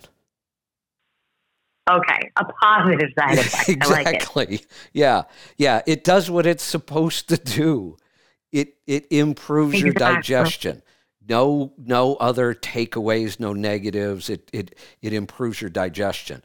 And I don't know why I'm confused about this, but I'm pretty sure, isn't it Intenzyme that we use in high doses as an anti-inflammatory?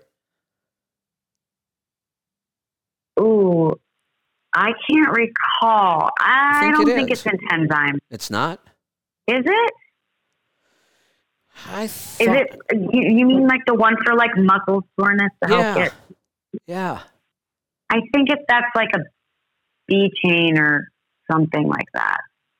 Huh. I don't know why I can't remember that. I mean, normally I just... I know, I can't either. We've been talking about so many other things, I guess. We'll look that up. I think it might be Intenzyme. Because it's definitely one of the digestive products because if you take it with food, it acts as a digestive aid, but if you take it on an empty stomach, it then acts as an anti-inflammatory. Yes, and I know that there is a digestive, let me see here, because I have a little list of things. I mean, if I can find it right away, I'll let you know. Yeah. But I want to say... So this is, while you're looking, this is how safe supplements can be. So I'm going to assume it is Intenzyme right now. Normally you might take one or two Intenzymes as a digestive aid. As an anti-inflammatory on an empty stomach, you take 10 to 12. Totally safe.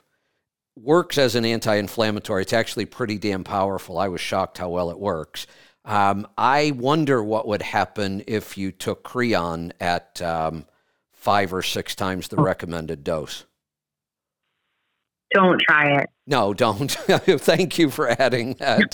Please don't try it. Yeah. I was only speculating. I don't want anybody to test it. I'm sure the outcome would be really bad. Yeah, I would say.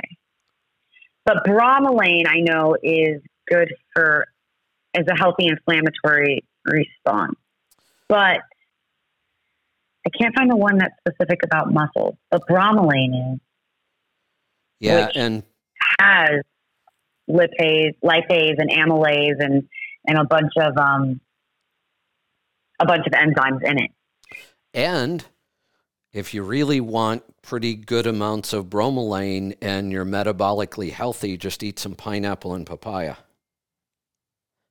Definitely. You probably won't remember this product. It used to be advertised a lot when I was young, and I'm pretty sure it's still around. There was a product called Adolph's Meat Tenderizer. Ever heard of that? I can't say I have. Yeah, so if you had really tough cuts of meat, like a cheap steak that was tough, and restaurants used to do this all the time. They would buy the cheap cuts of steak, and I can tell when they do this. And then you put this Adolph's meat tenderizer on it, and it gets not as tough, but it tends to get this funky, mushy texture. I can tell it right away. And basically all it is bromelain. Oh, really? Yeah.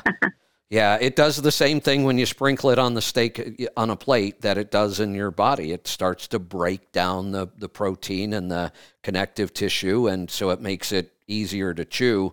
It's just kind of pre-digesting the food. Oh yeah, I see it. I just looked it up. Huh. Very interesting. Yeah. That was smart of them. Yeah. I guess I'm sure it works pretty well. It does. Like I said, it makes the cheap cuts better, but it doesn't make it like a real good tender steak. But I can remember in the 60s and early 70s, you used to see that stuff all over the place. Wow. So yeah, so back to the case study. What I would recommend for this particular person is that they use, well, several things. First is to stay on the low carb, but increase the higher fat and nutrient-dense foods. So that would be their dietary protocol, which it sounds like they're doing a pretty good job now. I can't say that they were, prior to going low carb a year ago.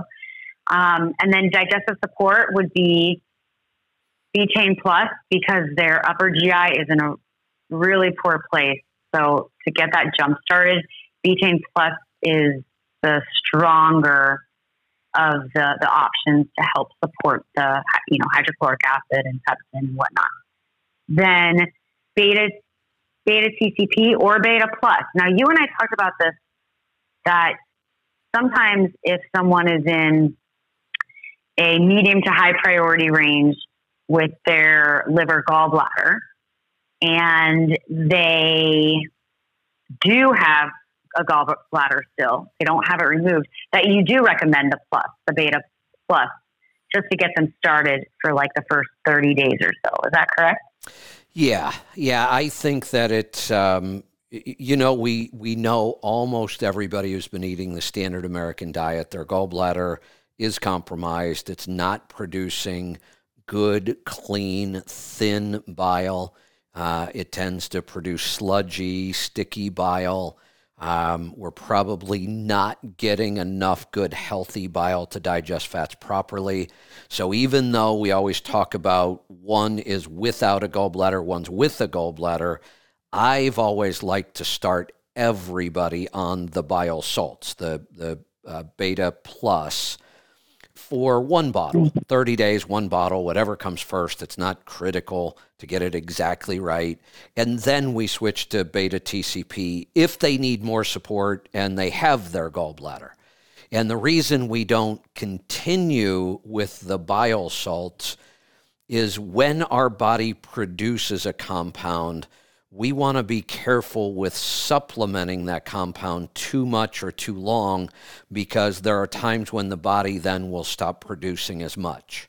So we use it as a jump start in the beginning, but then if we need more liver gallbladder support after that first round, we would, if somebody had their gallbladder, we would switch to Beta TCP, which isn't bile salts. It is a lot of nutrients that support the liver and the gallbladder and help it produce good, thin, clean bile. If somebody doesn't have a gallbladder, most of the time they're going to need bile salts the rest of their life if they want proper digestion. Every now and then, we run into somebody who's had their gallbladder out, they don't take bile salts, and they claim their digestion is excellent. And if it is, good, then don't take them. But it's pretty rare. Yeah, I don't think I've come across that yet, but I'll keep an eye out for sure. Well, the bile salts they're not going to hurt you, except for, like you said, we don't like to recommend supplements for any long period of time. But, you know, part of the bile that we produce already, it contains bile salts in it. So the bile salts are typically... You know, I want to say that the bile salts that Biotics use are from like pig bile. Is that correct? I think it is porcine. I think so. Yeah. Porcine, yes, I think so too. So it's not like a synthetic form; it's a real form, and so it just you know, helps provide that you know you just your body's not creating it on its own, or it's creating it; it's just not storing it anywhere properly to where it can be used efficiently. So that's why we recommend, you know, Beta TCP or Beta Plus. Yep. And then back to the case. So Betaine Plus for upper GI, Beta Plus for the first month, switching to Beta TCP if she still needs it for liver gallbladder support, supporting fat digestion, and then Intenzyme Forte to help support, you know, the rest of the digestion, which would include breaking down, you know, everything from your carbs and, you know, mostly carbs, right? I mean, if your fats are mostly carbs, a little bit of fats and proteins in there as well. But the Intenzyme Forte has 7 different enzymes in it. So it actually has more good, healthy enzymes than Creon, the prescription drug. And it doesn't have any of the additives, any of the added stuff. So I'd say it's safer to use. Yeah, no polyethylene glycol. Exactly. Yeah. Or phthalate. Imagine that. Yeah. And then one other general recommendation we recommend for everybody, but definitely when you're going through digestive issues, lots and lots and lots of fermented foods. Absolutely, especially for this case, because her large intestine is in a high priority. And we know that she was just on antibiotics in December.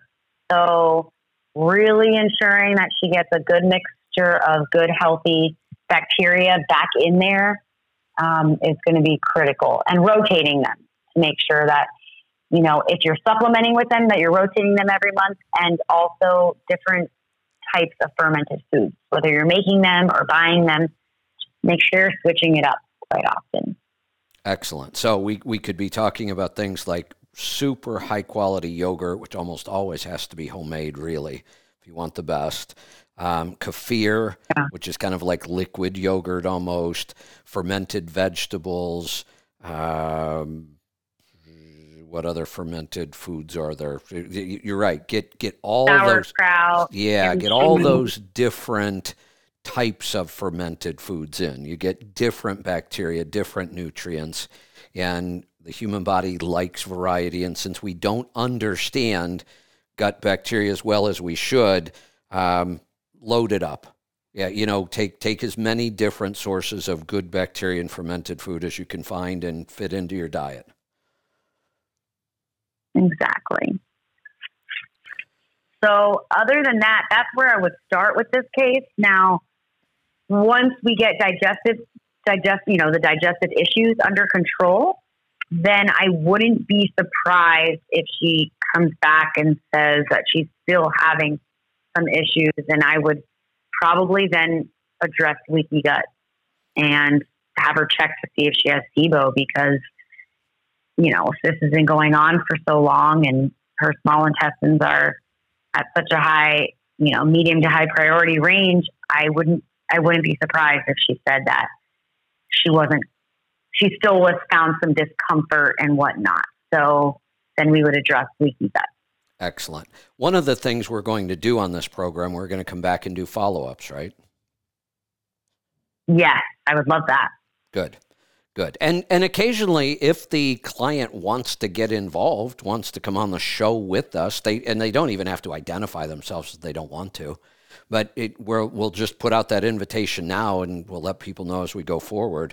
If any of the clients we're doing a case study on want to come on and talk about their experience, I'd love to have them on.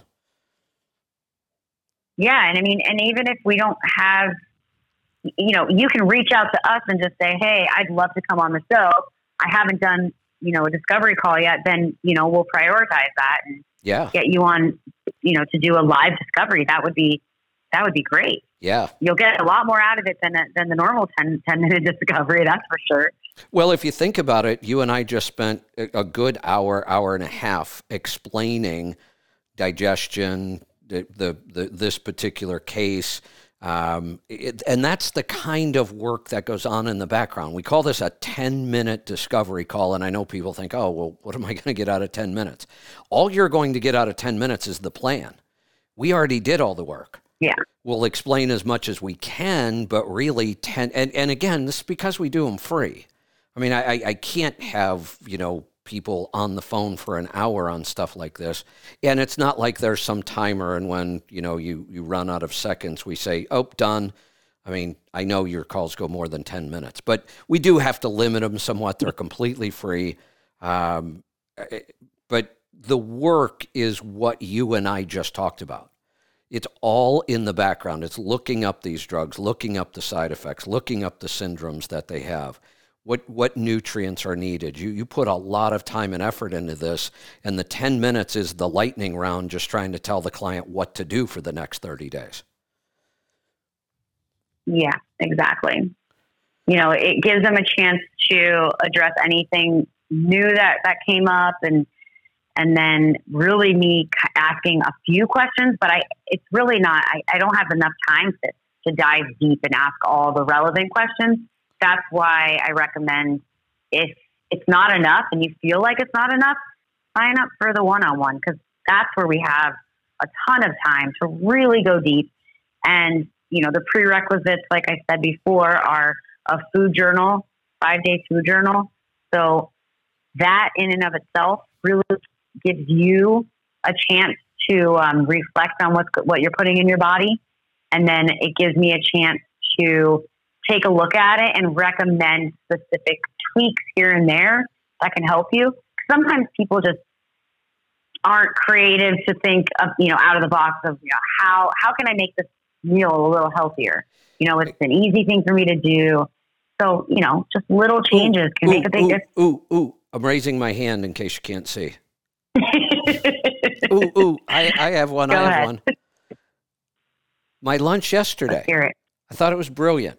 And man, was it good. Oh, what? So the canned mackerel from our store. Uh-huh. Little tiny mackerel, highly nutritious, kind of tastes like mild tuna fish, not a real strong seafood flavor. I know that turns some people off. I took the canned mackerel in the oil, just put that into a bowl with all the oil. I don't drain any of it. I took some kimchi and threw it in the bowl. And then I make a fermented hot sauce. And I actually just kind of mashed that all together. We could call that a salad, right? Yeah, I would say so. Yeah, it's a seafood salad. Seafood kimchi salad, that's what we'll call it. We have two fermented components here. The kimchi's fermented, the hot sauce is fermented. The mackerel is loaded with nutrients, very nutrient dense. I kind of mashed that together. You get almost, not quite a pate, but kind of close, like a salad kind of thing. Highly nutritious, and then I just eat that with some grain-free crackers. It's an amazing lunch. That sounds really good. And you how should simple is that? A photo of it. Let's post it. Let's post it on the cookbook. Yeah, let's do that. I mean, it. And think of all the variations. I could have sardines instead of mackerel. I could have white anchovies. They're all slightly different. I could throw in some smoked mussels. Take some of those smoked mussels and throw enough of those in. You can create like a pate kind of consistency now. Cod livers.